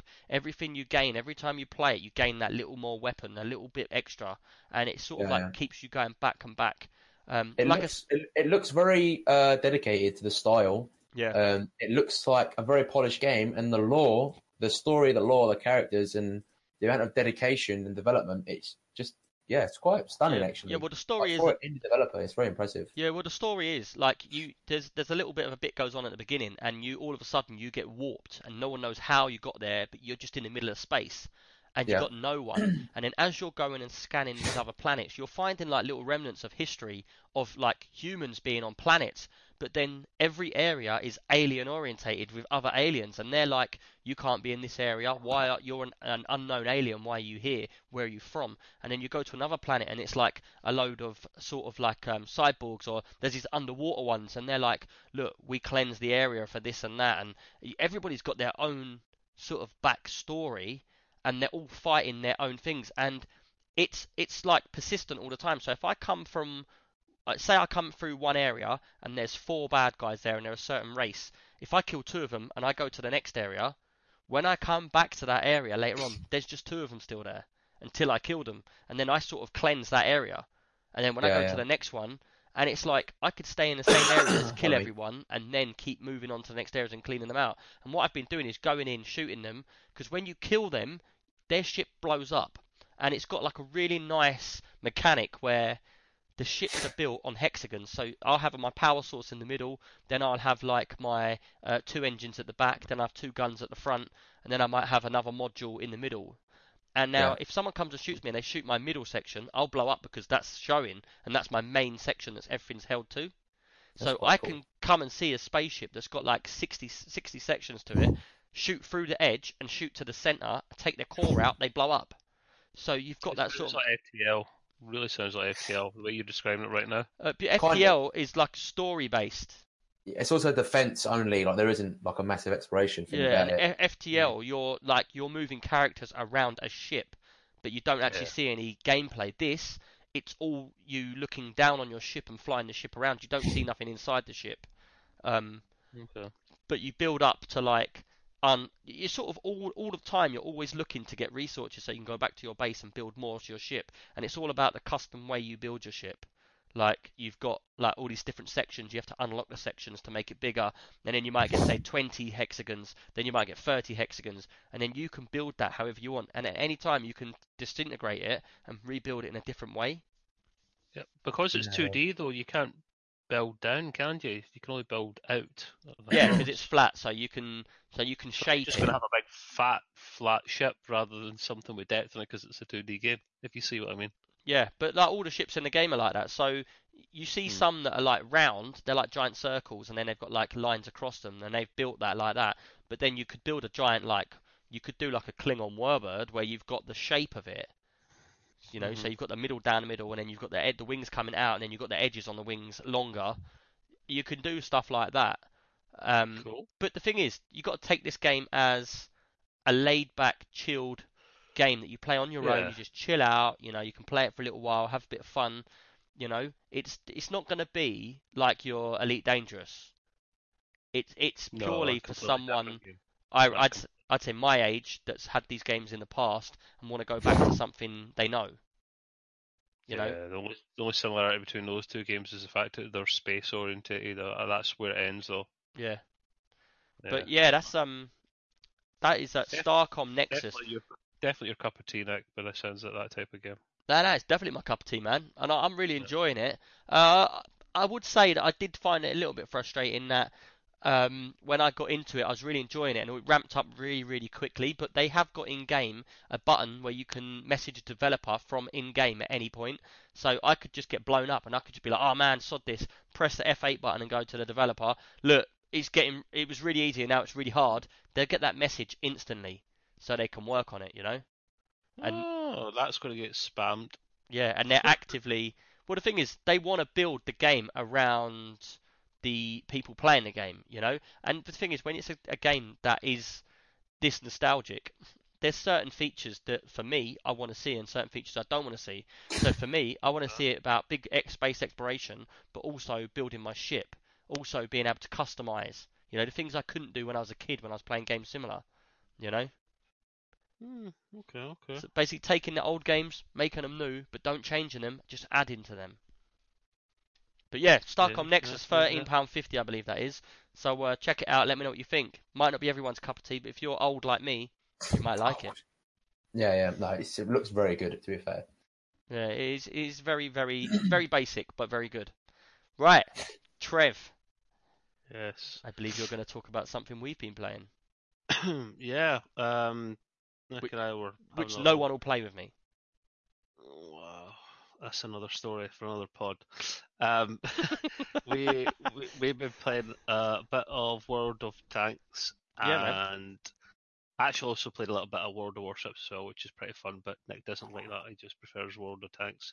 Uh, World of Tanks. Um, I, I did play World of Warships. I just didn't I know, think but you it prefer was as gripping. World of Tanks. You prefer World of Tanks, which is fine. Everyone's got their choice. Um. I I I'll be honest with you, if I had to pay for that game, I probably wouldn't have bought it because it isn't naturally my type of game. If that makes sense. Uh, so I wouldn't get away to however, for a free to play game, it's cracking. It's a Everybody's really good model. Saying like including Ahmet, oh nah, oh, not my kind of game. Well, oh, it's just not my kind of it's, game. It's free of charge. It's like uh, it's like your Ring of Elysium. Not my type of game. I'm not a massive fan of B R games because you'll spend ages getting looted up and blah blah blah, getting all this prestige and looting, and then bang, boom, dead, and and you, you can't like like C O D like back in and fight again. That's your, you're out. You're in a lobby. You wait for another few minutes. You lose another game, and then if you don't play it consistently, then you can't. It's not a type of game you can just jump in and have the odd game unless you're naturally really, really talented at that type of game. It's not going to happen. I've how many times have I had Nick uh, or someone else saying, "Oh, Joe, let's quick game of P U B G, right? Quick game." That that's not a thing. So you need to play that all the time to get skill and skill set up and up and up. In my opinion. Uh, and that's why, for me, it's not with my cup of tea. But, yeah, but when I say that to you, I'm like, let's just get in there. We can run around and get shot together. No, it's we can not, get shot holding hands. It's not. It's not. It's not. P U B G Brokeback Mountain, man. Jesus Christ. It could be. Uh, uh, well, it could be, but yeah. but it, but it won't be. Uh, so I thought you wanted me to come to Scotland. That's a, again another story. We could go into the Highlands together. The Highlands. The Highlands. the high lands. The lands that are high. Yeah. uh, well, there's your mountains for you. Um, the point is, to take a line from Nick, uh, it's all around free to play. And it's a very smart business model. And it works because they've got a massive player base between all three games that they do, but especially World of Tanks. Um, it does take a while to rank up to the very top tiers, as I'm finding out just now, but at the very start it's a bit quicker. Yeah. Uh, and you'll get special events, like you'll get like so many days of a premium access, so you rank up quicker. Yeah. Um, you get promotions and things like that. I tend not to bother with those things, but I got, I think I got no, like two days good. premium. Yeah, hmm? yeah, I got, I've got um, given premium, and do you know what? Yeah. My sons have downloaded the game because they've been playing with us, and yeah. because they both got gaming P Cs now. And basically, I because of my long service, because I played that back in two thousand fourteen fifteen, because of my long ranking service, they gave me four million coins, which is massive in game, and they also gave me my national flag to put on every tank, and they gave me... Um, Polish flag, yeah. and they gave me um, every single um, tank's natural colours. So, you're welcome. So basically, I can go onto every tank and I can have it all custom painted and everything for free. But my my sons, they're like, how have you done that? And I've even got one limited edition which makes my tank blue and purple, like glowing. And I don't know how I've got it, but I have. And my sons are like, that's not fair. How comes you've got that? And now they're like hassling me. I want you to buy me like two thousand coins because I want to have the skins that you've got. Ah, uh, no chance. That This is where they make their money, and there are people that will pay that. But they've That's done a really good do. business model for free to play. I've got to be fair. It, it, it all comes down to the coins. Um, you have you you get uh, coins, and you get your experience as well. Um, and ev- and you have to keep playing on that particular level of tank for long enough to Which, get not just enough level. Experience. It has to be the tank you want to upgrade. Yeah, yeah, you know the, the exact tank. Yeah, if you want to, if you want to, if you want to do a, a, a turret upgrade, you select it, but then you won't be able to unlock it until you've actually got enough experience points with that tank. Yeah. Uh, and then when you get high enough, as Nick will probably fill in, you can actually go up the tiers. If you just want to go, like, say, the Churchill tanks or something, right? Uh, you we can go from mark, tier one all the way up to, what, ten or whatever it is. Yeah. But you might want to stick on, like, two or three or something because you like that tank and that level, and you upgrade everything from the track to the turrets, um... Uh, to machine guns, the radio, exactly everything, uh, the staff and, and the vehicle. But if you want a quick route and you want to get up to say like the middle kind of levels, and you're starting to get like the good Churchill tanks, the, the British tanks I'm talking about, um, then you would just get to you do the minimum to upgrade each one. Minimum, yeah, just, minimum. It's got like a line upgrade. Through it, hasn't it? And then you follow yeah. that line, and it Tech might tree. say one gun, yeah. Tech tree. And you can um, bypass. Did you be bypassing, or did you actually keep them? Ah, uh, I was upgraded as quickly as I possibly could. Really? I kept like a couple of tanks, yeah. um, because there's many countries, isn't there, to choose from. Um, but I guess it's every everyone's got their own opinion. But I think probably the best tanks that are probably like the British tanks, the German tanks, maybe a few of the the American tanks. Well, the way it is, I uh, I only found this out after I stopped playing it last time. But they all have different stats. But then they, the groups of the different countries actually have different stats as an overall. So like, you might have like the German tanks, they might be better at gunning, uh, more powerful guns, and then like the, the American tanks might have more armor than the rest of them, and we might have the fastest. So I don't know which way round it is because I can't remember. But to be fair, if you play in the German tank, you'll find that you get a lot more kills. I know, but it's a German tank, isn't it? German whip. I, I'm not very ultra patri- patriotic when it comes to U K, but I'll still go a British tank over a German tank. Yeah, but you know what I've been doing, Trev? I've been You've taking... You've been going English tanks, haven't you? The special nah, English tank. Nah, I've been going for every single tank that's pretty decent, and then I've just painted it in the English colours and put a British flag on it. How so, does that... How can you paint it in English colours and put a British flag on it? Because, how does that work? Because on my one... When I go to the... Oh, uh, I know what you mean. I know you put a flag. Right, so you paint it in the the red and the white. No, no, no, no, no. And you put a U K flag in small part or something, no? No, no. So basically, what, what the, the most of the U K colours is the camo, which is really big rounded camo. Okay. So basically, I will put the camo on each tank. So say it's a German tank. I'll put the camo on there, which is closest to like our sort of... Uh, camo that I have on our tanks, and then where the, you can put any symbol on there, can't you? But you can yeah. also put your flag. So I've been putting a British flag on there. So I'm driving around in like a Stig or a Stug or whatever it's called, which is the right. German tank, which is really low and fast, and it's one of the one really. It's a very popular tank, and uh, it's really really good at being shielded, but it's got really nice guns on it as well. And I've painted that in camo, but then I've put the British flag on left and right. So to people that don't know, they just look at me and go, "Oh yeah, he's got British flag, a British tank," but it's yeah, not. Yeah, yeah. It's German.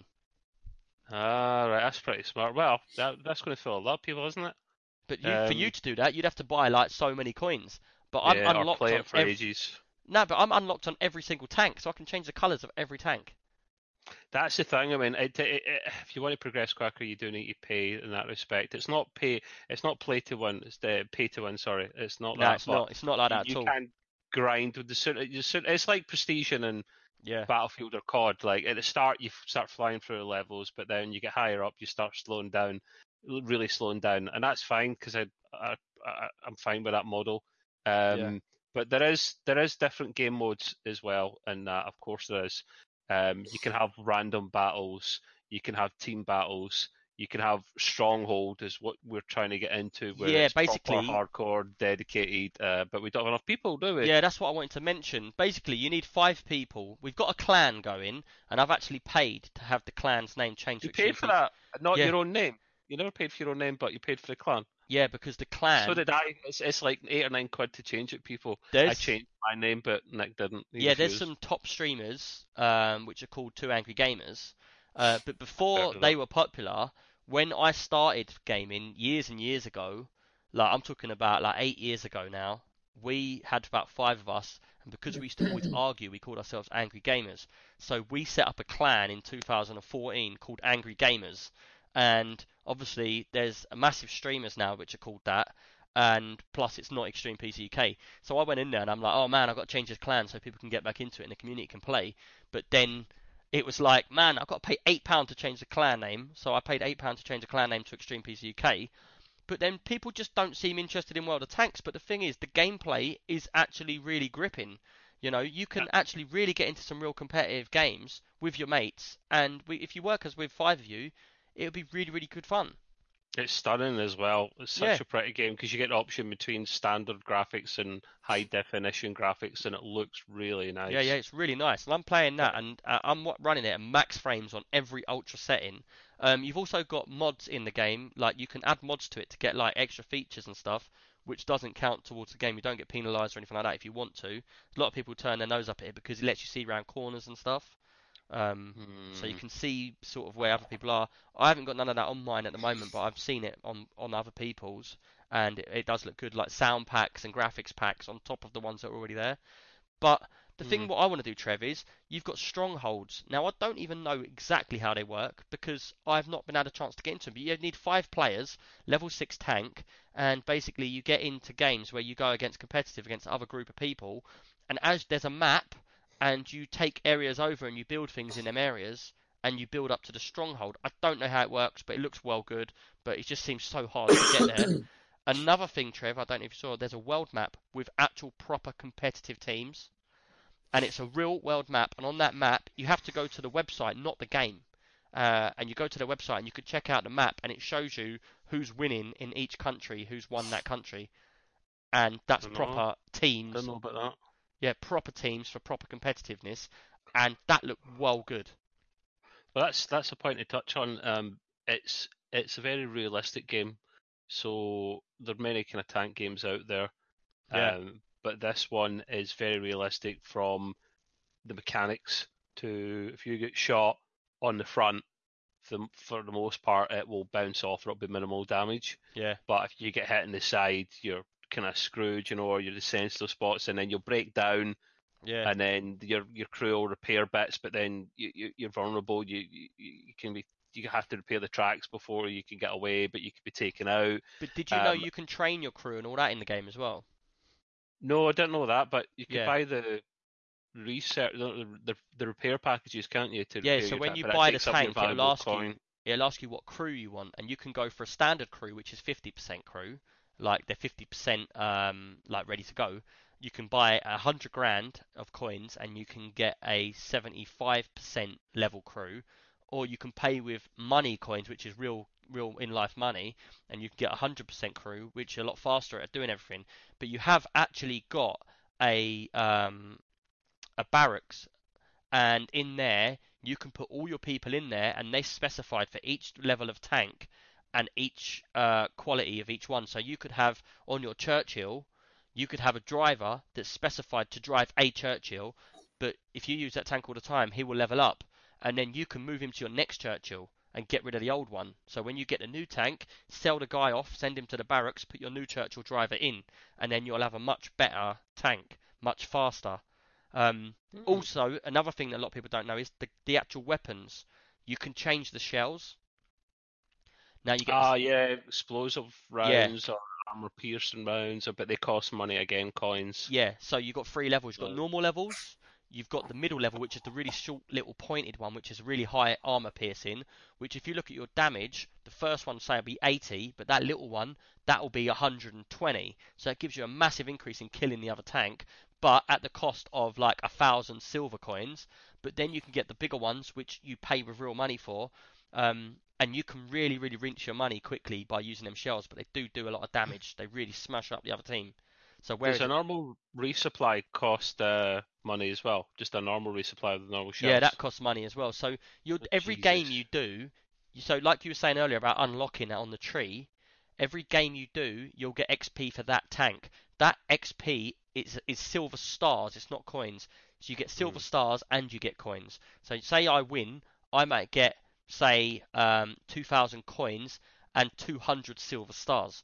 The coins just speed it up, don't they? No, the coins are for, for basically you use the silver stars for upgrading a tank, so you need to research with stars. They're research points. So say you're in a level one gun and you want to get to the level two gun on that tank, you'll have to play with that tank and you'll have to unlock, like say, a thousand stars. When you get to that thousand stars, even though you're winning stars and money, your cash is building up in the bank, but you need to get to the research stars to unlock the next gun. So you might pay, say, a thousand stars, you've un- you've done five rounds, you've earned a thousand stars, you want to unlock the next gun, so you have to research it. So it costs you two, two um, costs you in the silver research stars, but then that unlocks it, and then it will say, right, this gun now costs a thousand pounds. Then you have to use your silver coins, but it's also silver coins that you use to buy your resupplies and everything with. So if you keep going with high level sort of ammo, you're going to be losing money every round rather than win- gaining it, because you're taking more than what you are bringing in.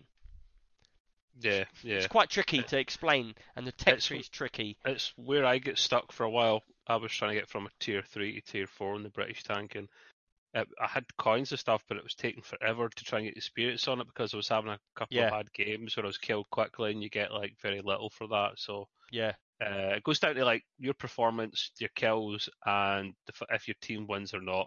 Yeah. And if you, if you tick all those three those boxes, you're laughing. But did you see that you get um you can actually have a elite tank they let they let you borrow every now and then? I saw the gave me one. I showed you that tank that they gave me. Uh, I don't know what that was about. Yeah, but I sussed um, it. I know what it's about now. They give you, basically, say you've got three tanks and you're level three and you need to get to level four, but you've got a tank that's really crap. You, mm-hmm. Instead of you grinding and grinding and grinding with a tank that you're no good at, you can use that elite tank that they've given you a certain amount of time on it, because they change all the time. They keep sending you these elite tanks to, to practice with and to, to use for a little while. They come with mm-hmm. a thing called free experience. So basically, they give you orange stars, and that's free experience. So you can use a decent tank, go into a battle with a half-decent tank to fight with, and then when you come out, because it doesn't have any upgrades, it gives you more coins, it gives you double experience, and it also allows you to use that experience on any tank in the research tree. So it doesn't have to be for that one tank, it's for any tank. That's pretty cool. I and they call it free experience, and it's like me, I'm I'm using a Churchill at the moment, uh, level two Churchill, and my the way the tech tree goes up, the lower levels is really quick, but when you get to level five, six, then you start getting into the one hundred thousand stars sort of thing. It's like massive jumps, so you're going to be using the same tank for like months. And yeah, oh so, god, that's what puts you off, you know. Yeah, but that's the thing. You got to realise it's a free-to-play game, and what they do is they entice you in that if you're playing still when you, you've been playing for two hundred hours to get to that level, you're not going to give up, and that's where this game I think does it right. Instead of enticing you and tricking you into paying money, that at that point it's like, look, you've played the game for two hundred hours, like you should really be paying that money, like thirty quid, because you've played the game so much, you're so satisfied with it, you want to give something back to the developers. Yeah, but what's that thirty quid going to get you? It's going to get you the, the equivalent of end of game? Probably not. Well, no, that once you get to level six, level eight, or level ten tank, that's when doors start opening up for competitive levels, competitions, and stuff like that. So really, you'd be paying that money to get yourself quicker to the goal where you can actually start playing the game properly. Yeah, you're it's, not it's not, it's not a bad business shot. model for free to play, to be fair. No, many many games do it, don't they? Fortnite's it doesn't keep throwing example. in your face like buy stuff, buy stuff, buy stuff, buy stuff. It does show you like you can get this, you can get that. If you want, you can get this, but it doesn't really push you into it like it's without you wanting to. Clearly working it. for them, isn't yeah, it? Yes. So yeah, because it is a pretty good game. Yeah, well, that's it. I mean, we would like the Stronghold thing done, but like he says, not only do you need five people, but you need five people that are tier six, and I'm still only at tier four, so that would only be like two people, so it's going to be difficult, but not not impossible. Yeah, but I'm up for, like, this is the good thing about this game. You keep a tier one through to five tank, and if I'm in I'm in front, I've played the game for hundreds of hours already, and I've got the tier uh, like tier eight tank. Like, it's it's a game where I could go back, use my elite tank, which is open um open uh, research, and I can just come back, Trev, and play anyone that wants to get into it. Like, we had um, Friend or Foe, and he was like, look, I'm not going to come in yet because you lot are well in front. You know, I'm just going to go back to the start and start again. And I'm like, if you're going to go back to level one, we'll all just go back to level one with a free experienced tank, and we'll just play with you. And we'll just let our yeah. stars build up. And you can easily, when one of your tank blows up, or it's on the battlefield and you get you get killed, your tank stays there until the, the match ends. So yeah. when you come back to the main screen, it says that tank's in battle still. So at that point, like, I've had it before where I've got seven tanks in battle, and I'm having to use my last tank, and we could just use that. Do you know? Oh, that's hardcore. That's, I don't have that. That's hardcore. That's like, I'm but like, it's I'm quite like a hardcore game. It's a very serious game, you know. You can get oh, really no, serious you, playing it. You have, you have to do the, the, the, the... We should briefly mention the Tic Tacs. You're, you're, you're, you're the tic tacs or the tactics? The the the the, the, the same thing. the, the, the old tic tacs. You've got to tic tacs are sweets, mate. Yeah, but they're also it's also a kind of nickname alias for tactics. So. Wicked. But, um, you've killed you've killed that. Killed I've that. killed lots of them today. Um, so yeah, uh, if you, are you defending, are you attacking, are you flanking? You can sit at the base. You can hide at the back. Uh, you I've get always been a bit of a flanker. Well, that's people. Some people, some people have said this, yes, um, about the about the flanking. Um, there is. Uh, you put me off, man. Um, yeah, you've got to decide if you're attacking or, or, or defending, and yeah. you'll get still artillery as well, which I haven't got to yet, where you can just like lob shells at them from a great distance, and that's your mm. specialty. Or you can have the fast, nippy tanks that will go down the wings. Um, or you know, heavy tanks, medium tanks, all get good points and bad points. Yeah. But I find that a steep learning curve because you can get at early stages taken out with one or two good shots, and that. But that's the thing set. about having a so team. Let... I've played that game with a team before, and when you've got a team and we're working as a team properly and we're like, right, all of us go left. We're all going to stick together. We'll all stay behind these rocks. And as they come at us, there'll be five of us shooting at one tank. And you can really, it's like you can really push forward and do really well when you've got people that are willing to play and be serious playing, you know? And that's when it gets, that's when I get really fun. I really enjoy it.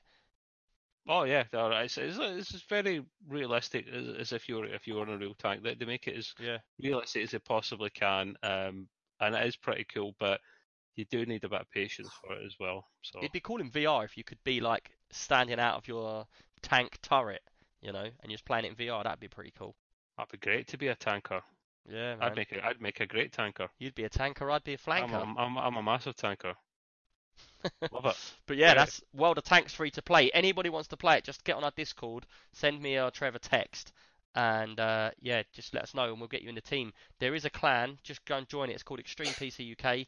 Just go and join the clan. It will send me an invite. I'll add you in, and yeah, we'll, we'll be happy to get on and have some decent games, man. Yep. But yeah, and that's World of Tanks. I haven't really been playing, dude. That went on for ages. Yeah, we've both been awake? playing it. That's the problem. So much detail went into that. When you talk about the tears, I was like, oh, this is this is the monthly pod, man. This is uh That's always you always know when you did it good, Trev, when he falls asleep. Yeah. Well, I've got I've been playing a game where you can drive a tank, so listen up, all you tank fans as well, okay. So the game the game uh it's not new, it's been around for fifteen years. It's technically a modification of a game, however now it is completely standalone. Free to play, doesn't require the base game, so you just download this thing and it's all in one. The game is called Project Reality. It's very serious. Yeah. They all booed me out. Well, it's it, it's one of them special games that's been developed for over fifteen years, and the community is what is driving that game still. And um, it basically every server in that game has an admin, has ad, well, at least one admin online. Um, to make sure that everyone's playing fair. And everyone that plays that game now th- will go there s- to kind of cooperate properly with each other. You know, no one goes there to mess around. It yeah, is yeah, quite... it's basically, it, the easiest way for me to explain that is, remember Armour Life and how serious that servers are, where you get on there, you drive the car like an idiot, and then a guy pulls you up in the game and starts reading out your rights and then sends you to, to the police station. I've never played it, but that happened to me. Like, I'm like, man, I'm just driving down the road, and then the guy's like, I see a police car behind me. I say, I'm stopped. The guy gets out, and he's like, right, you do, you have the right to remain silent, blah blah blah. And I'm like, whoa, it's just a game, dude, chill out. And he's like, this yeah, isn't yeah. just a game. This is Project Life. This is real. And I'm like, whoa. So then I yeah, started griefing his mum. It, it is very hard. It is very um, it is very serious, especially if. So if I were to play, I'll, it's quite hard to go into detail with the game because there is so much going on. Uh, I will just quickly t- just quickly mention that uh, it's first person only, including inside vehicles as well. There's no third person camera anywhere.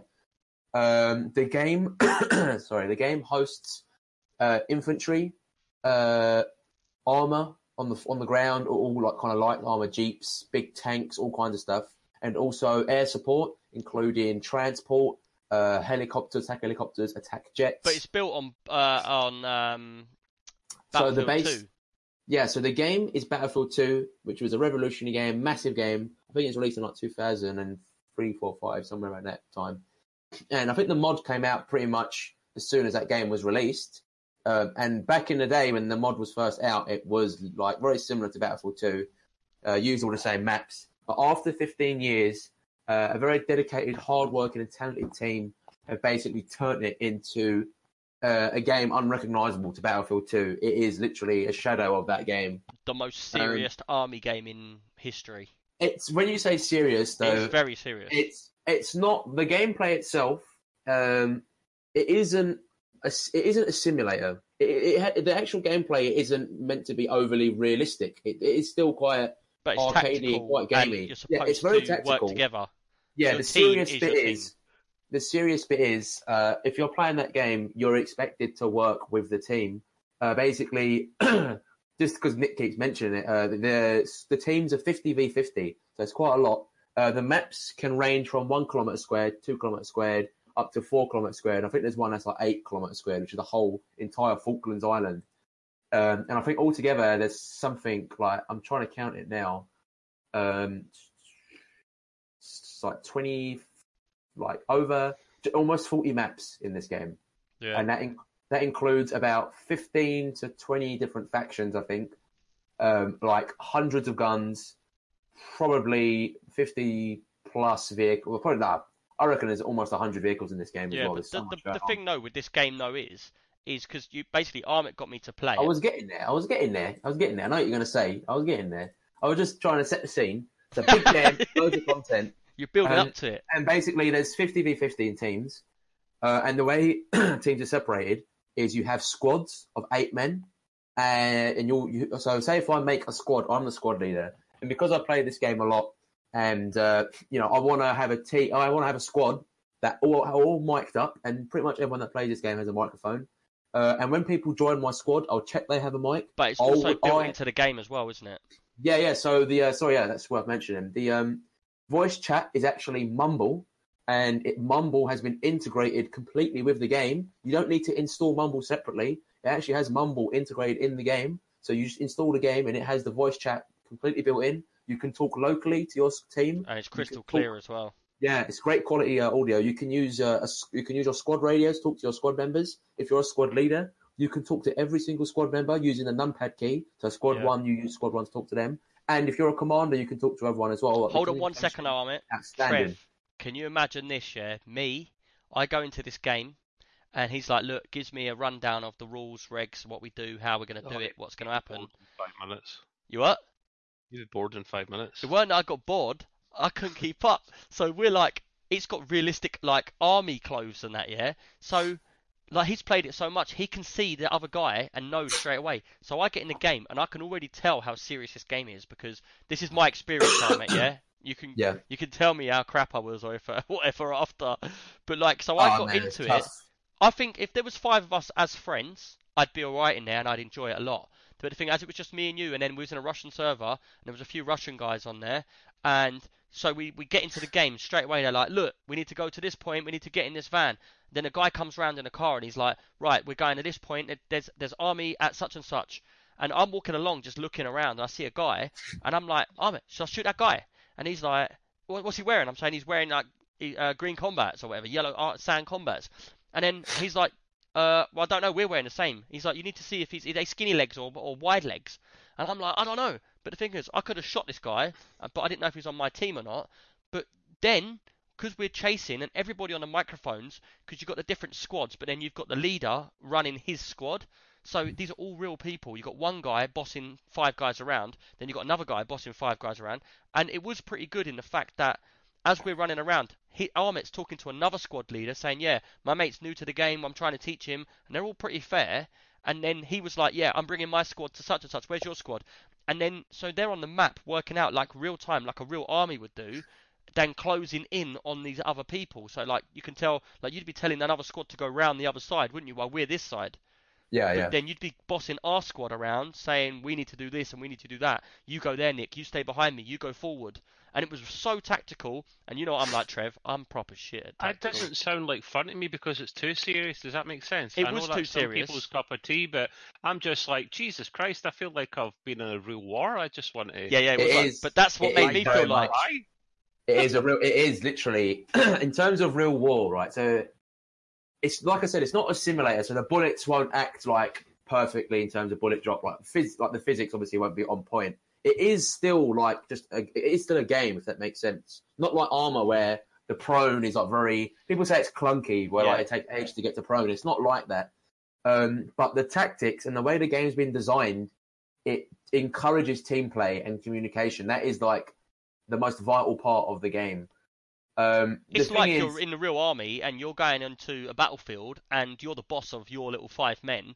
And yeah, you're yeah. having to deal with these other bosses of these other men, and you're having to really communicate with them. So you're having to say, you look, to, I'm yeah. Armit, you know, I'm running this my side over here. What's the best plan? And this guy might be like, yeah, we're already up here. We're getting taken down. Don't come this way. You go the other side. And then you've got all these bosses working together, but in a game. And it beca- like for me, I got really flustered because I didn't want to. I didn't want to ruin people's game by not being good at it. or by doing the wrong thing. So I wasn't shooting people. It got to the point where we were in a house and I'm seeing two people across the way and I could shoot them clearly. And I'm like, oh, mate, can I shoot them? He's like, I don't know. Are they them or not? And I'm like, I don't know. And like, I just what happened that time? I was uh, so yeah. That scenario itself um, was I was down and injured, and where you was looking, there was people on the map that were on our team that I could see. Yeah. Um, and I wasn't too sure if it was them or not that you were looking at. Um, it, yeah. yeah, it's quite difficult. It takes a bit of getting used to. Um, the thing is that I wouldn't disencourage any new players that are trying to look for that kind of experience to not play the game. Um, because believe me, I've been playing this game for no, mate, years and years now. Don't and, get me wrong. The game, like I said to you, I found it very hard because I was new, and obviously you was trying to give me a lot of information in one go of how yeah. people are in that game. But I sort of understand how they are, because it's like Arm of Life. Similar sort of thing. Everybody's playing their role-play piece, and they want to be there because they want to do it like the real thing. They want to experience how it is on a battlefield, but without the arcade side of it. You yeah, know? I mean, that's, it's, that's very close. When people communicate, they don't communicate because they're trying to simulate army. So it's not like people are saying, like, codes and yeah, ten four yeah, yeah. and so on and so forth. It is just purely... It is competitive. It is a competition game, and people will commu- use that power of communication to better the people they're fighting. Um, and you can communicate with everyone on the team. So, for example, like what I was telling Nick, uh, there's a big map, uh, four kilometres squared, and the bigger map support jet uh, jet, uh, jet close air support. So you've got fighter jets in the air that can do strafing runs and bombing runs. And I was a squad leader with my team, and there's friendly armour support coming in, and there's a little village in the middle of like this canyon. And I'm using my laser designator, communicating with all the squads around me, and we ordered this massive assault on this town, which is the flag we had to attack. And when it comes together, and you're and you do well, obviously you'll have a counteraction, like they might fire back and you might lose people. But when you're in the battle, it's so intense, and when it comes together, when you succeed, it's just uh, yeah, it's just a great feeling, you know, when but you yeah, see it all come yeah, together. The way you're explaining it, yeah, but the way he's explaining it is like. He's he's trying to get his airstrike in, but before he can get the airstrike in, because everyone's a real player and they can talk to you on the mic, he can't just call an airstrike in to blow up the town. He's got to talk to all of the different leaders and say, get your squads out of the town, I'm going to bring an airstrike in, like real life would be. And you said you messed yeah. up once, didn't you, where you airstriked a whole squad? Yeah, yeah. So, like, no no person's played that game and not killed a friendly. Like, literally, it's just, it's just going to happen, and I still do it from time to time as well. Uh, but I remember where... I didn't um like, I usually check the map to see who's where, but sometimes you can read the map wrong in terms of the distance of where something is. So I put a, a laser designation on a, this little like little village, little uh, encampment somewhere. Thought it was the enemies inside. Bombing run come in, and it tells you uh, about friendly fire. Like it will tell you straight away if you're killing friendlies. And when that bombing run come in, because I wasn't the one flying the jet, the guy flying the jet got all the team kills, and I think he took out like a squad of five people. And I was watching it and I was like, oh man, like that is bad news. And obviously everyone on the server is upset because of what I've done. Um, but oh, I apologized. And it does happen. No one's happy about it. Um, but it does happen. Um, part of the beauty of the game though, really. Shut up, the, the other thing is, Trev, which I don't know if you would like about it, is that the game's gone for like two hours. So it's a Can proper, proper yeah. game. Every I think every match has a limit of four hours. But it never, I've never gone the full four hours before. Not something had... you'd be interested in, Trev. No, it's it's too it's too too serious, man. Um, yeah, yeah, I'd be too serious for man. Like I, I don't, I mean, like like World of Tanks. There's a bit of seriousness to that, yeah. definitely. But I think that's but... the level I was on. Like, just I'm a level yeah. below that. Like, I would enjoy it if we had a group where the group could be us lot and we was doing our own our own work in the game as a team. And we didn't really need to, to to worry about other people. We just worry about our squad and watch, just communicate with the other squads to, to, yes. to push forward. I'd probably be all right. But the thing is, as well, this you've got to remember the graphics of Battlefield two, so it's like Armour Armour two graphics as well, like DayZ, like the original graphics. So they're not the best oh. graphics, but the thing is, if that game had the best graphics in it, that would be a quality game because it is. If you want to be someone that wants to get into a bit of role play, that's, that's the game to do it. For me, yeah, yeah. For me, the graphics, um, I think they actually look really nice. There, there isn't any great shaders. The yeah. textures are pretty decent, though. Um, the view distances are pretty good, too. However, it's not infinite. They they do they are limited. Yeah. It is an old engine, so they've got limitations. Um, but I wouldn't say don't come if you're looking for state-of-the-art graphics. it's basically it's an experience you can you can't get in any other game. And uh, there's, there's it is worth mentioning as well. There's two game modes, uh, two main game modes. There's more than two, but the two that get played the most is Assault and Secure, which is it is more like a competition of skill and time. So if you make decisions quicker and you act on them and execute them in like perfectly, uh, your team will one hundred percent win. There's also another game mode called Insurgency, which relies on a bit more defense and time taking, and people can kind of be a bit more leisurely in that game mode. It's still serious, uh, and people still need to work, need to work together, but people can also just defend like uh, a certain area, and they can collect intel by capturing and killing uh, insurgents, which are played by players as well. Uh, and that's maybe a game mode. Um, so which it's pretty, people, it's like, pretty role play. It's pretty serious role play. Yeah, really, the way right? the way that I the way that I talk about it with the people in the game, and it makes everyone laugh, is it's like a chat room or like an M M O, because it's just because of the way everyone talks to each other. Like every person, every player, anything you see in that game moving around is a player. That makes yeah. sense. Um, so every time you see a person, you know that's going to be someone you can talk to, and it's like you're meeting a new, you're meeting a new per- like a character or something that you can talk to and work with. Um, it is very much like an M M O. The one of the cool things to mention, real quick. Cool, I, I say cool things. It might not, it might not appeal appeal to everyone. There's no progression. Um, so when you join a game, every game you play, you have access to all of the same kits and equipment as everybody else. Um, there's no ranking system. There's no leveling system. It's purely just based around the gameplay, and it's free. So if you're looking for a game where you just want to jump on, everyone's got the equal amount of opportunity, and it's just down to skill. Project Reality is the game for you. We welcome newcomers. The thing is, the community is very tight-knit. There's always stuff going on, and we always encourage new players to come in. You know, the, obviously, the community is going to get smaller because it's a, mon- a non-profit. It, he's recruiting.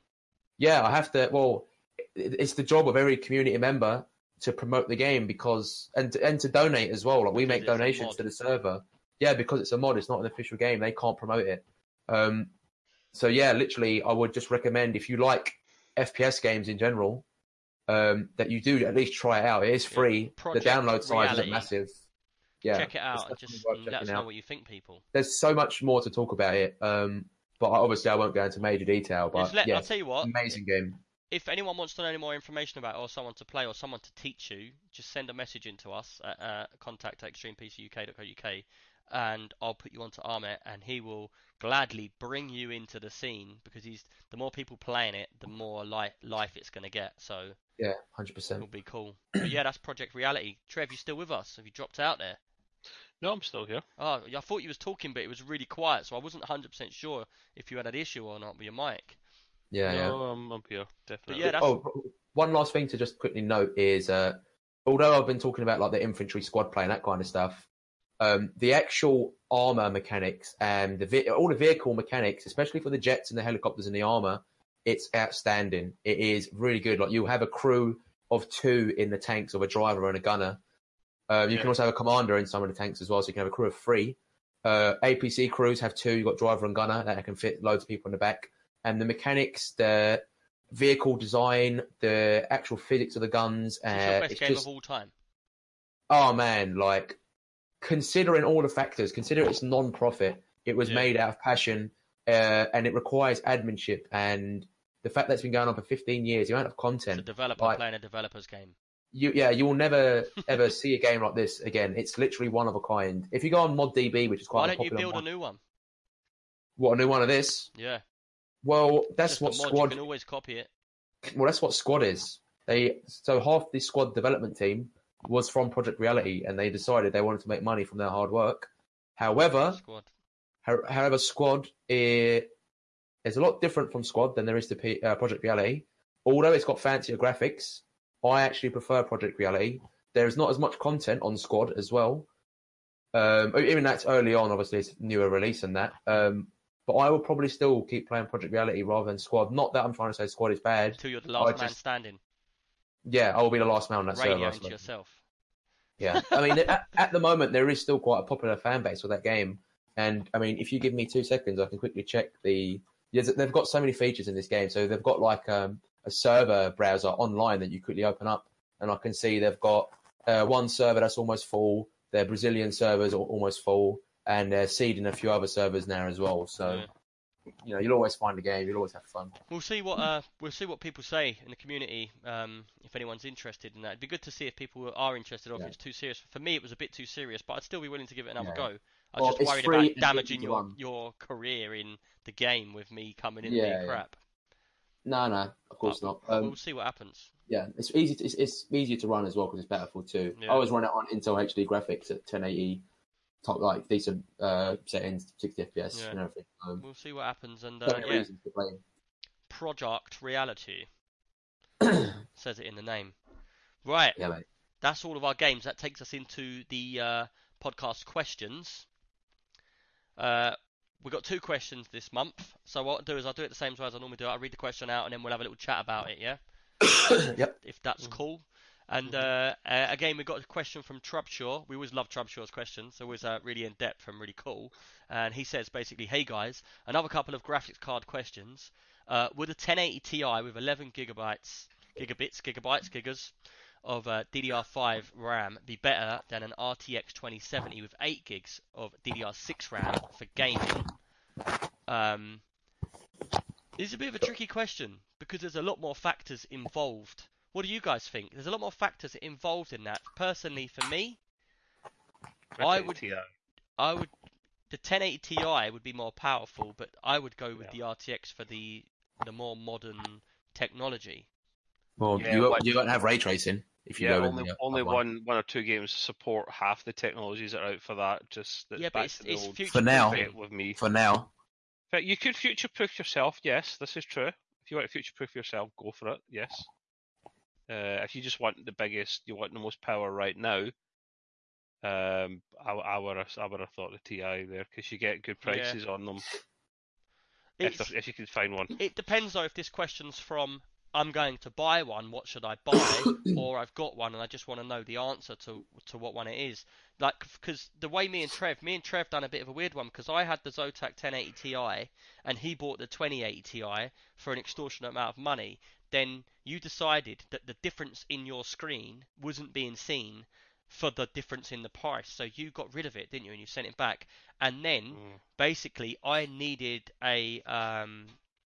a card to water cool or whatever, so I needed to get rid of my card because my Zotac couldn't be water cooled. Um, so I was saying to Trev about how powerful it is, and that's one of the most powerful ten eighty Ti's. So Trev bought my card. It's the most powerful ten eighty Ti. Yeah. I think there's a no. I think there's a couple. I think it's six. Unless unless you go with like Kingpin or something. Yeah, yeah, like yeah. That, that you're not I mean. you're not going to get. That's their their limited edition ones though. Yeah, the, but it's like main, I think in the rankings one. It's sixth position for most powerful. Um, is it? Yeah. That low? Well, that's not low, is it? Sixth position. Six? Yeah, I don't want it six. I want it near the top. Bear in mind, it's uh, it's only fan cooled, so these ones at the top top are more likely going to be the liquid cooled ones, which is not really fair to compare it, you know. But yeah, it is a wicked card though. It's got enough lights on it to light up your house, and it's got its own lighting program and everything. It's it's a really nice card. Um, but anyway, so basically, Trev took my uh, ten eighty Ti. And he done benchmarks and comparisons. And my Zotac, um, what's it called? Is Zotac? Is it a Zotac Extreme? What is it? Uh, no, Zotac Amp Edition. Amp Extreme. Amp Extreme. That's Amp, the one. Yeah, something like that. And basically, when he done it, his ten eighty Ti was pretty much up there with the twenty eighty um, Ti. It was like it weren't yeah. far off the difference. Very close. Very with your close. Screen, you were seeing no difference whatsoever for the yeah. for the the capped frame rate. But yeah, for me. It would just be a matter of if you want higher frame rates without the ray tracing and stuff, and you're not too fussed about future proofing, the ten eighty Ti is going to be much more powerful. Um, I, I see clearly ten frames difference when I went from my ten eighty Ti to a twenty eighty Ti, uh, sorry, a twenty eighty overclocked. I saw ten, uh, ten frames uh, roughly drop from going. Drop? To, yeah, yeah, drop. So you your card is running higher frame rates than my twenty eighty. But it, it is overclocked within an inch. It's like you can't. It's very very difficult. I can get maybe an extra thirty uh, megahertz out of it or something. Yeah. But the but, point I was making, Trev, yeah. is I took that hit to go with the technology side because you advised me about your card not really being worth the cash you paid for it. But you did go for the Ti. That's why I didn't go for the Ti. I went for the twenty eighty. because it's sort of level with the ten eighty Ti, the standard edition, um, but it would have the ray, ray tracing. And I thought, do you know what, I'll get this card now, and then in two years, maybe, because it's it's like I used to upgrade my card every single time a new card came out, but it's just not necessary anymore to do that. It's yeah. it's a bit foolish, because it's like, you upgrade to the latest card. Like, if I go, you the the, the ten eighty Ti comes out, they bring out a Titan. What's that all about?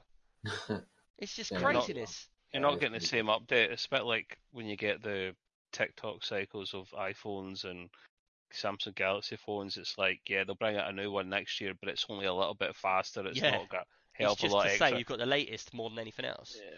This um, has got the technology under it, which will be say once everything's up and running, once ray tracing and D L S S is there, and that uh, Nvidia, uh, I can't remember what it was called, adaptive shading or something yeah. like that.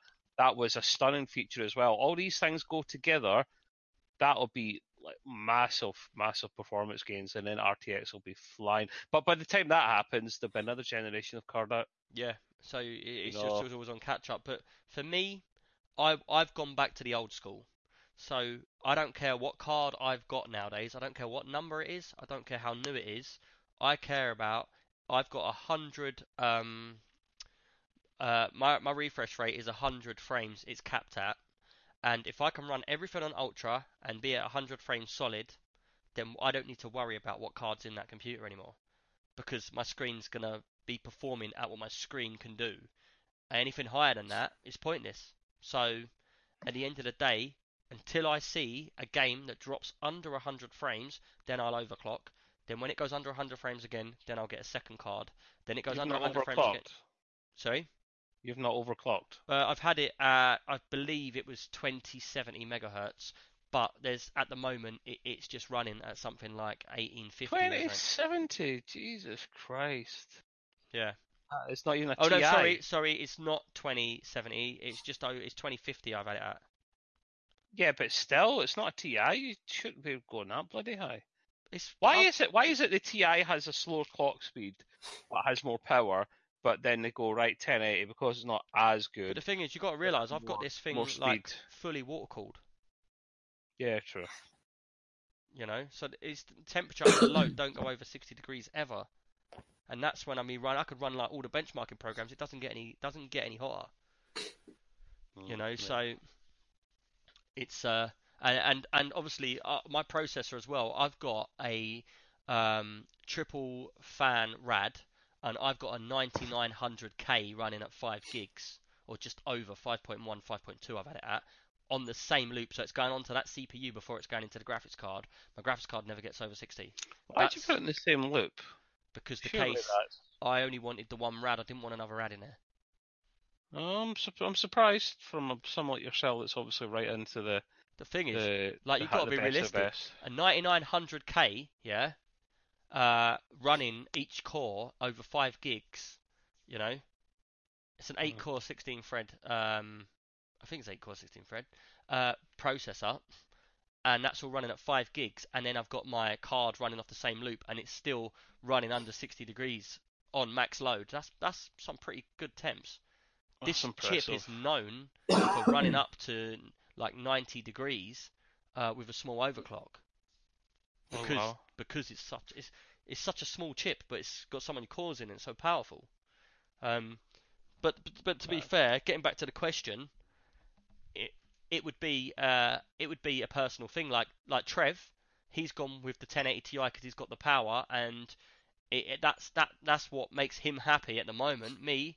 I I happy to lose power because you want the highest frame rate, don't you? I like a bit of both. I generally do. Uh, it has to be fourteen forty p, um, yeah. and it has to be everything in higher ultra. And I want I want uh, one hundred frames or more in games. That's why I go for the power. Yeah, and that's and... why I'll be a long time before I can play in four K. Yeah, because I want me, everything one hundred plus. I went R T X because I'm I'm just happy with having one hundred frames at ultra. Um, I don't want more than that. You've got a higher refresh rate than me on your fourteen forty. You've got one hundred forty-four, haven't you? Uh, yeah, but it can overclock to one hundred sixty-five. Really? See, I'm, I'm happy yeah. with one hundred, and so obviously it's going to be less power I use, but then I'm hoping when the R T X games come on, I can stay over one hundred. I probably won't. It'll probably be around sixty, I should think, um, which will then push me to do more. If you get everything maxed, that's all you can do, really. But I'm, I'm quite happy with sixty. sixty is what the old-fashioned normal was, perfect. So, you know, R T X on, sixty frames solid. You know, that should be smooth. But yeah. Yeah. Yeah. yeah. Uh, that was a, a wicked question there, Trubshaw. Anyway, I hope you answered it all right. Uh, he says, secondly, what would the advantages, disadvantages be of buying a ten eighty Ti Mini, uh, like that is like uh, Zotac T, uh, G T X ten eighty Ti eleven gig mini graphics card, opposed to a full-fat ten eighty Ti? Um, he said, cheers, keep up the great work, and oh yes, um, stats, but, uh, sorry, me messing up. He says, oh yeah, I know the stats, but what would it mean to a user? So basically not worrying about what stats are, but how would he see the difference? Does um, he want? Does he want a full rig with a full fat uh, card? What's in the difference between the mini and the full fat one? Uh, yeah, and yeah. Like you mentioned when we was chatting before, it's, it's mainly overclocking potential, isn't it? Yeah, uh, it's over. Well, uh, it's overclocking, and it's uh, how much room you have. Some people want a small compact machine to go in their desk. They don't have a lot of room, and they can only put in smaller cards. And this is a small yeah. card. It's impressive what they managed to fit into this. Um, so you would then get uh, you would then get the, the, the, the mini card for that. Uh, yeah, but you can't like overclock that. Uh, it's probably yeah. like under a six-inch card, isn't it? In, it's in tiny, really. It's, it's like half the size of probably main cards. It really is. You you can't overclock this card because the, good upgrade you, for your little Alienware. You'll just melt the computer. It'll, you come back in and there'll be nothing left but a pool of just graphics card. Melted plastic uh, everywhere. But yeah, you can't, you can't overclock. If you're not fussed about overclocking, get the full fat one. And if you've got a normal tower or a mid-sized tower, get the full fat one. Um, it's I not wouldn't one... advise going for the small one for any other yeah. reason other than you're doing a, a micro or mini I T X build. Yeah. And I don't recommend yeah. that to a lot of people because you just lose so many features off the motherboard when you go that small for the same price. You know, and yeah. p- personally, computers ain't that big, are they? Like, you some know? people have to, man. Some people, most people are fine getting the big one, but some people have to get the smaller one. Yeah. My my uh, second ever P C that I built, because there's a big gap between my first P C and the second P C that I built. My second one was uh, a, a, a micro uh, A T X because I had very little room on my desk, and I managed to fit all these components in, and it was oh man, it was a ball ache doing that. Yeah, oh, I don't know how many A T X, many A T X builds you've done, but it's hard, and you have to get very few of them will take full fat cards, especially these days. They're huge. Yeah, they so are you big. have to get the mini card. It's like my, my son, one of my son's computers. He's got a full size case, um, or not full size, but um, uh, mid tower, which I mm-hmm. I just say full size because that's the normal size to me. And he's got a micro A T X, um, and that thing looks lost in there. Why did you put that in? Because when I bought the computer, I bought the computer second hand for him. It was, hand uh, me down. It was an old P C specialist build. It was like, I think it was about three hundred quid. It had decent components in it, and then it came in a little Corsair case. And then I ripped it all out of there and put it all into a bigger case with a bigger graphics card in. So like you said, and I put a full-size graphics card onto it. Um, it works. It does the trick. He plays everything uh, over sixty frames. He's got a ten fifty Ti in there, uh, D D R three RAM. And I think it's like a forty-four hundred K seventh gen or whatever it was. I've done it a long time ago now, running like four point four. So, you know, he's running all these games sweet. And the computer's probably worth like four hundred quid. He'll be looking for an upgrade. Yeah, well, the thing years. is, yeah, yeah, yeah. I've just literally built the computer for my other son, the twins. And he's got my old fifty-eight twenty K. He's got sixteen gigs of RAM in there, D D R four. Um, and he's running he's... that. He's got the fifty-eight twenty, the famous fifty-eight twenty. He's got oh the fifty, fifty-eight twenty K, but the thing is, his graphics card is a nine sixty. Ooh. So, but then, to be fair, the age they're at, they're both seven at their age. I never had a P C. My first P C when I was eighteen, so Jesus Christ, that's impressive. My first P C was an Amstrad C P C. Well, oh yeah, I don't, I don't consider that a P C. I know it is, is a P C. It's not. I don't consider. I consider the P Cs that we use today. That's what I think of when I think of P C. So what would you call know, my Amstrad then? I, which I know had the keyboard I know, that plugged into I, the monitor. I know they are technically P Cs, but I just thought of them as like console extensions. I wasn't even born when I got my first P C. God I knows. had a I had a Spectrum Z X twenty, and that was my first machine, or is that a Nintendo? I can't remember. See, I wouldn't have. None of I. I see what you're saying. I wouldn't have classed that as a proper. Even that was. I wouldn't have classed it as a proper. It isn't. Is that a P C? Long... No, it's, it's not a P C though, because you can't mm. run. You can't like run Windows, and you can't run half the sh- the shit that you would in a normal machine. Yeah, stuff. You, you could run stuff on it. It was just the way you did, did you? it. It still had an operating system. It's just very basic. It was just before the days of Windows and stuff. Windows is an uh, operating system, whereas that ran mm. bare bones. You had to put the disk in and type run blah, blah, yeah. blah, forward slash, forward slash, enter, C, forward colon, blah, blah, blah. They were good blah, old blah, days, blah. man. Getting your disk, putting it in, and then being like, what have I got to type? Run, install... Oh, too complicated for me. You can still do all that nowadays. Don't you ever have to do that, like on um, DOS prompt and stuff? No, I tend to stay away from that. Because you can still do all that, man. You know, nowadays. I'm a, I'm, a, I'm a gooey man. I like my gooeys. But yeah, um, so that's the difference, uh, Trubshaw. Cheers for your questions, dude. It's uh, really appreciated. We love your questions when you send them in. Um, one more question to bring us to the end of the pod, and that was from Brucey, and he said, uh, "What did you guys get for Christmas?" I love um, call. I didn't get a coal. Oh. What? I don't. He got, I don't. He got a lump of coal. He said. No, I don't. I don't. I don't. I got. I got. I got a jacket.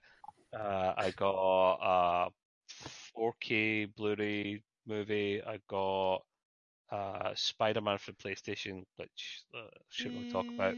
But it is stunning. What a game, man! So much fun. Everyone's saying about that. And it looks stunning as well. It's contender for game real, of the real year. quick, real quick. Why can't we talk about console get exclusives? It's because P C. What's, what's the name of the the, the the what's the title? What, Extreme P C? Exactly. Yeah. It, yeah you can, but... there's there's a loophole. Man, that will annoys me. Do you know what? There's there's a loop there's a loophole. If it's out on Xbox and P C, yeah, yeah, it's yeah. out on both, then you can talk about. Or the it. only other thing we really talk about other than that is Nintendo, because Nintendo don't get classed in my case as a as a as a uh, console because console. it's so They're separate. Not... It's so, so I couldn't talk about I couldn't talk about Red Dead Redemption two. Well, we did. No, you we can did because that. that's coming out on P C. Well, I couldn't talk about God of War. God of War. God, I know. I don't know. I don't know. But PlayStation, God of War. Isn't it? Yeah, PlayStation. Yeah, PlayStation. It'd be God of yeah. sacked.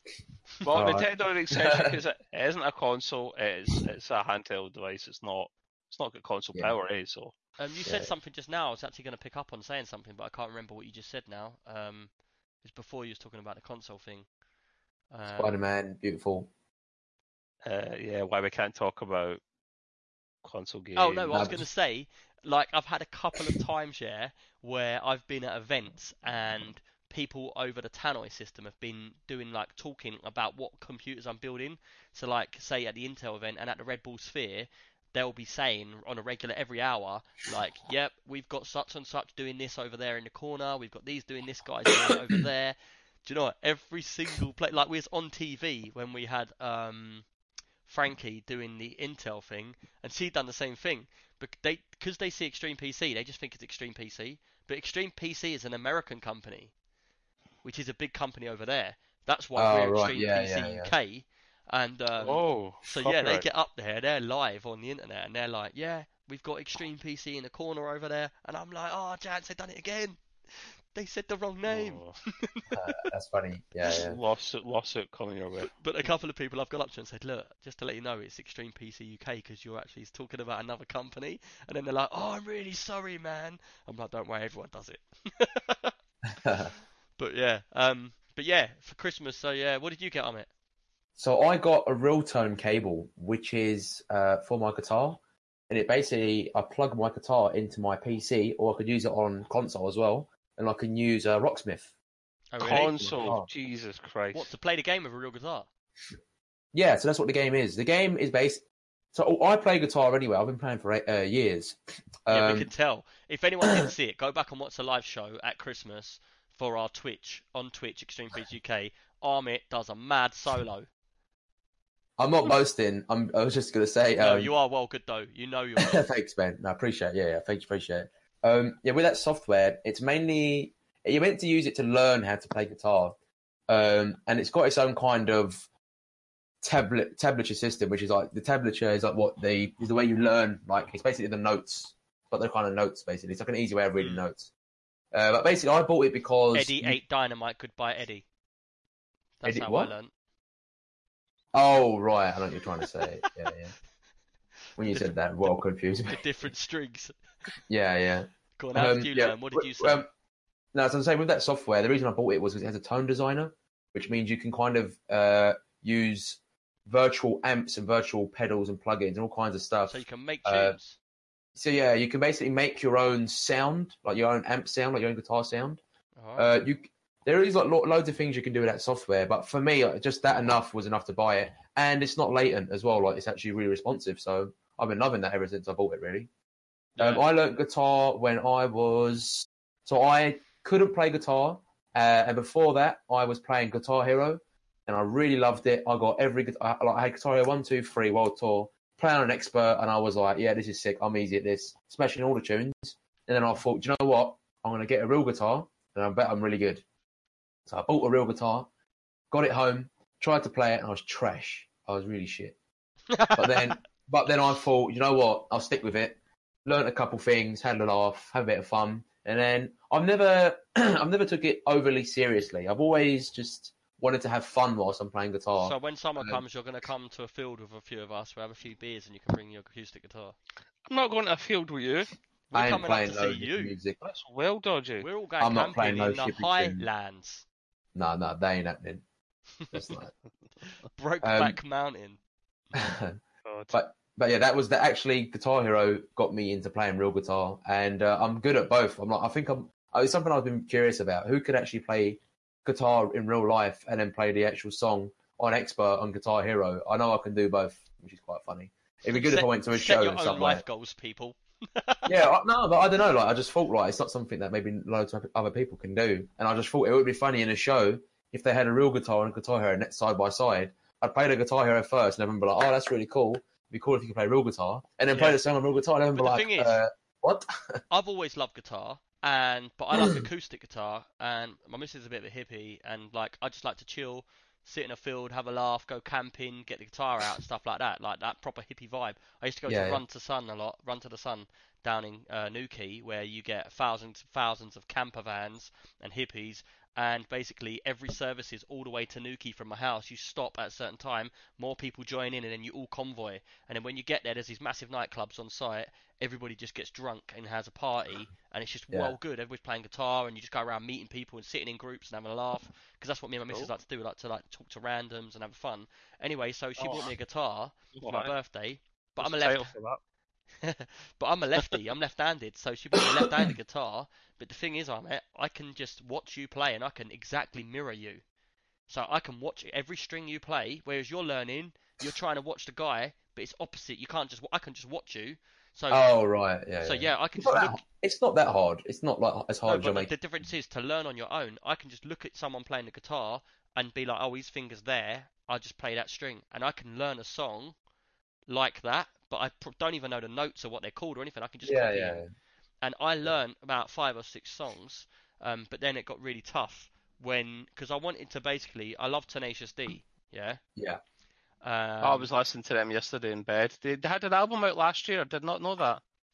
Yeah, like they released uh, another film. But carry on. It was a it play, was animation. Animation. It was YouTube. YouTube.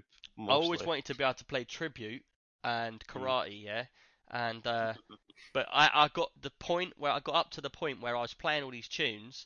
But yeah. then the thing that I really struggled with is I don't know what it must have a name, but I don't know because I was self-taught. Where you You you strum a, a string, but then you take your finger off it at the top of the guitar and you put it back on, so it makes a different yeah. tune, and that's how you play tribute. Basically, it's three do, different. Do, do you want me to grab my acoustic and quickly play it for you? Can you play it? Yeah. Have you got it there? Go on, show me that yeah, thing though. That how you do it. Give me two seconds. Let's do it again, my, people. My microphone down. Just give me a second. Trev's like, I want to go home.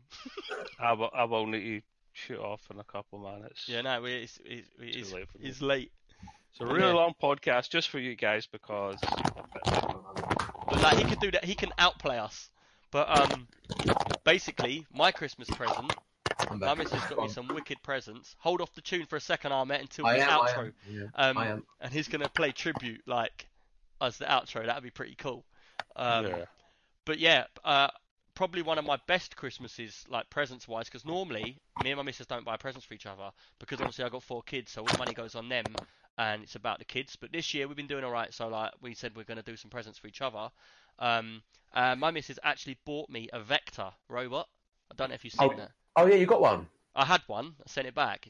Little bastard Why? kept leaving these black tracks all over my desk of rubber ground oh, into no. my white desk. Um, oh. But the thing was, it was alright for the first like hour. It was quite cute. It'd come out, it'd take pictures of me, it'd talk, it would go on adventures on my desk, and it'd drive it would around. Take, it would take pictures of you. Yes, yeah, right, just, ra- just randomly. No, you you can set it to do whatever you want. So like, I just set it to live on its own basically, and you can follow all its stats of what it's doing, how it's learning, and all that. Um, but it's also got like a built-in like Siri sort of Amazon Echo sort of thing. So if I was so, just walking around butt naked in my room, it would just take a picture of me. No, no, only if you say take a picture of me, or if you say like take random pictures. Like you can yeah, have it that's... where it takes random pictures through the day, and then you just go back and look and see what it's been doing, looking at. Like it could oh, drive up to my like monitor, look at the Acer logo or whatever, and then just be like, take a picture of it. And you'll be like, oh, it took it, it, and then it tells you stats about what it's learning, uh, how many times it's been trips, how far it's driven on your desk, stuff like that. Um, but the thing is, after an hour, it's two hundred quid, and after an hour, it was like, man, this thing's getting annoying. It keeps driving around my desk, keeps getting stuck yeah. under my monitor. Uh, it doesn't fall off the table, but it was it was it was good. If it was sixty quid, I'd have kept it. But it was two hundred. So I I said to my missus, look, I like, appreciate it, like you getting me that, because she knew that I, she asked me I wanted, and I said that. Um, but then like I just I had to go back to missus and say, look, like I, I'm really happy with it, but it, it's not feasible for the amount of money it was, for the amount of joy I'm going to get out of it. After probably a week, it'd probably get annoying. Yeah. Like driving around your desk constantly, picking up this little box and moving it around and stuff. So, um, but you can use it like to set times, you connect it with your phone, you can do it to set alarms, you can do it to find out the weather, you can ask it things about Google, you can do whatever, and it talk, actually talks to you as well. Um, play, can it play tunes if you hook up to like... I think I think it could do all that as well, yeah. I'm not one hundred percent sure, but I got a bit annoyed with it, like, because of the money straight away. So, yeah, basically, yeah. Um, I said to my missus, look, like, I, I'd appreciate it, we send it back, uh, it's two hundred quid.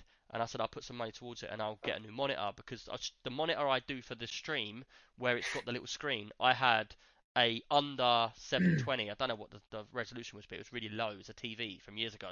And I can't see, read the writing on it properly. So we sent that back and I bought a thirty-two inch I P S Asus fourteen forty, not Asus, Acer fourteen forty pure white monitor, which I have to say is really nice. I'm not using it for gaming. It's a seventy-five hertz, but I'm not using it for gaming, so it's just about the quality of the pixels and that. And yeah, so now I've got this massive curved screen going on from my other screen. So when it's like my workstation now is really nice and really big. Um, so like I really appreciate that. That's a really good present. Uh, the other thing that that my missus got me was an Elgato Stream Deck, the big one, which has got fifteen buttons on it, and that thing's just amazing. Like, yeah, it's, it's really impressed me with what I can do with it. It's not just for the stream. I can set every single button, views, clips, cameras, timings, everything. And the thing is, it can play GIFs. So it's got fifteen little tiny screens on the button. And, like, for the intro for the podcast, I've got an eight-bit Michael Jackson in black and white, and he's moonwalking and doing all his dance moves on the button. Oh, really? And it's just, it's really cool. And then, like... Pretty cool. As you've got fifteen buttons, you can have one button taking you to another fifteen buttons that can take you to another fifteen buttons, like in files. So I've got the mainstream ones, and then on the right I've got like chat, text, website, sounds, and then so I press sounds, it goes to a soundboard, and then all the all the GIFs on there and all the lights light up, and it's totally customizable. So every button can be customized uh, to anything I want or anything I want to do. So like now, if you said to me, Trev, oh, get up um, on stream your website, I press one button, my website instantly loads up onto that screen. I can put Ooh. messages in, I can stop messages, I can close the podcast, I can open it, I can just do loads of stuff. And yeah, basically, just in a nutshell, my missus got me that Stream Deck, and that's probably one of the most interesting gadgets I've ever had. It's just well fun what you can do with it. Oh, cool. Setting up timers and stuff like that. If you're streaming, Trev, if you if you are going to continue streaming and take it like pretty mm. seriously, it's something to really think about. Yeah, I know, you need one, I know, I know. It really, that. really does, does there, so there is much. A six, there is a six... button version if you're not hardcore and yeah, you I just want handles. I do, because that button can lead you into another button, it leads you into another button. Yeah, you can that's do true. That, that was six. Yeah, yeah, you so can it depends do that, on yeah. your, how serious you are on your budget. Yeah, and it's pretty fluent as well. You can press them buttons pretty fast. Um, hmm. But the thing is, the reason why I was saying about the six-pin one was because from six to fifteen for the price difference, it's like seventy quid to one hundred thirty for all them extra buttons. So. Uh, You're getting nine extra buttons for like fifty quid more when you've paid like seventy quid for six buttons. True. True, so true, true. It's just the odds of everybody. But right, anyway, I know it's well late. It's gone on really long. I'm really sorry, everybody, that the podcast hasn't been out earlier and we didn't do a Christmas special. That's really like a bad point. But it's just been really hard to gather people up and everybody's been busy. And you know what it's been like, Trev. There's been people with families and stuff like that. So, but yeah, we're back. We're on the ball. Um, and yeah, that brings us to the end of the podcast. Cheers for listening, people. Uh, cheers for the questions, Bye. Brucey and Trubshaw. And, uh, yeah, we're going to let Ahmet play us out with uh, Tribute. You're going to sing as well? No, no. I ah. can't really remember all the tune, but I remember pussy. a little bit. Thanks for having me as well, Nick, as well. Appreciate it, mate. That's cool, man. Go for it. We won't say nothing else, and we'll just finish the pod once you finish playing. Cheers, dude. Once I finish Cheers. playing? Okay, okay. I'll make it obvious when I'm finished then. Peace out, people. Did his mic go off straight away? Oh no! He, he failed. He doesn't even know. Yeah. how much? How much has it been cutting out? All of it. Quite a lot. Quite a lot. You went um, right. I'm going to start, and then you just didn't hear nothing. Go on, carry on. Try again. Hold on, hold on, hold on. Voice. Mic. Um, I can't have it open mic, which is a shame. Go on, just leave our mic open, but just just don't. Yeah. Why can't you have an open mic? I don't know. Open mic night, and he can't get his mic working. Alright, is it, is it, can you hear beeping now? So we just put it to push to talk. No, I can't hear beeping. Go on, uh, go for it. I'm gonna try and whack. Oh. I like the way Trev just goes, keeps going, oh. I uh, know. There's nothing I can do about it, because it's just gonna keep Well, losing. It seems alright now while you're doing that. Just go from now. Yeah. It's because I've got it, my finger held down and pushed to talk. How are you gonna play my with your finger on it? Exactly, that's what I'm trying to say. I was gonna say, like, I'll try and weigh it down with something on my desk. Take push to talk off? Yeah, just take it off. Yeah, but it was off. It was off. It's off now. If I keep playing, though, it's just not going to work. Okay, I'll try it again, but it'll cut out. I'm keeping an eye on the Man, speaker. Bring a guy on with a guitar and he can't even play it.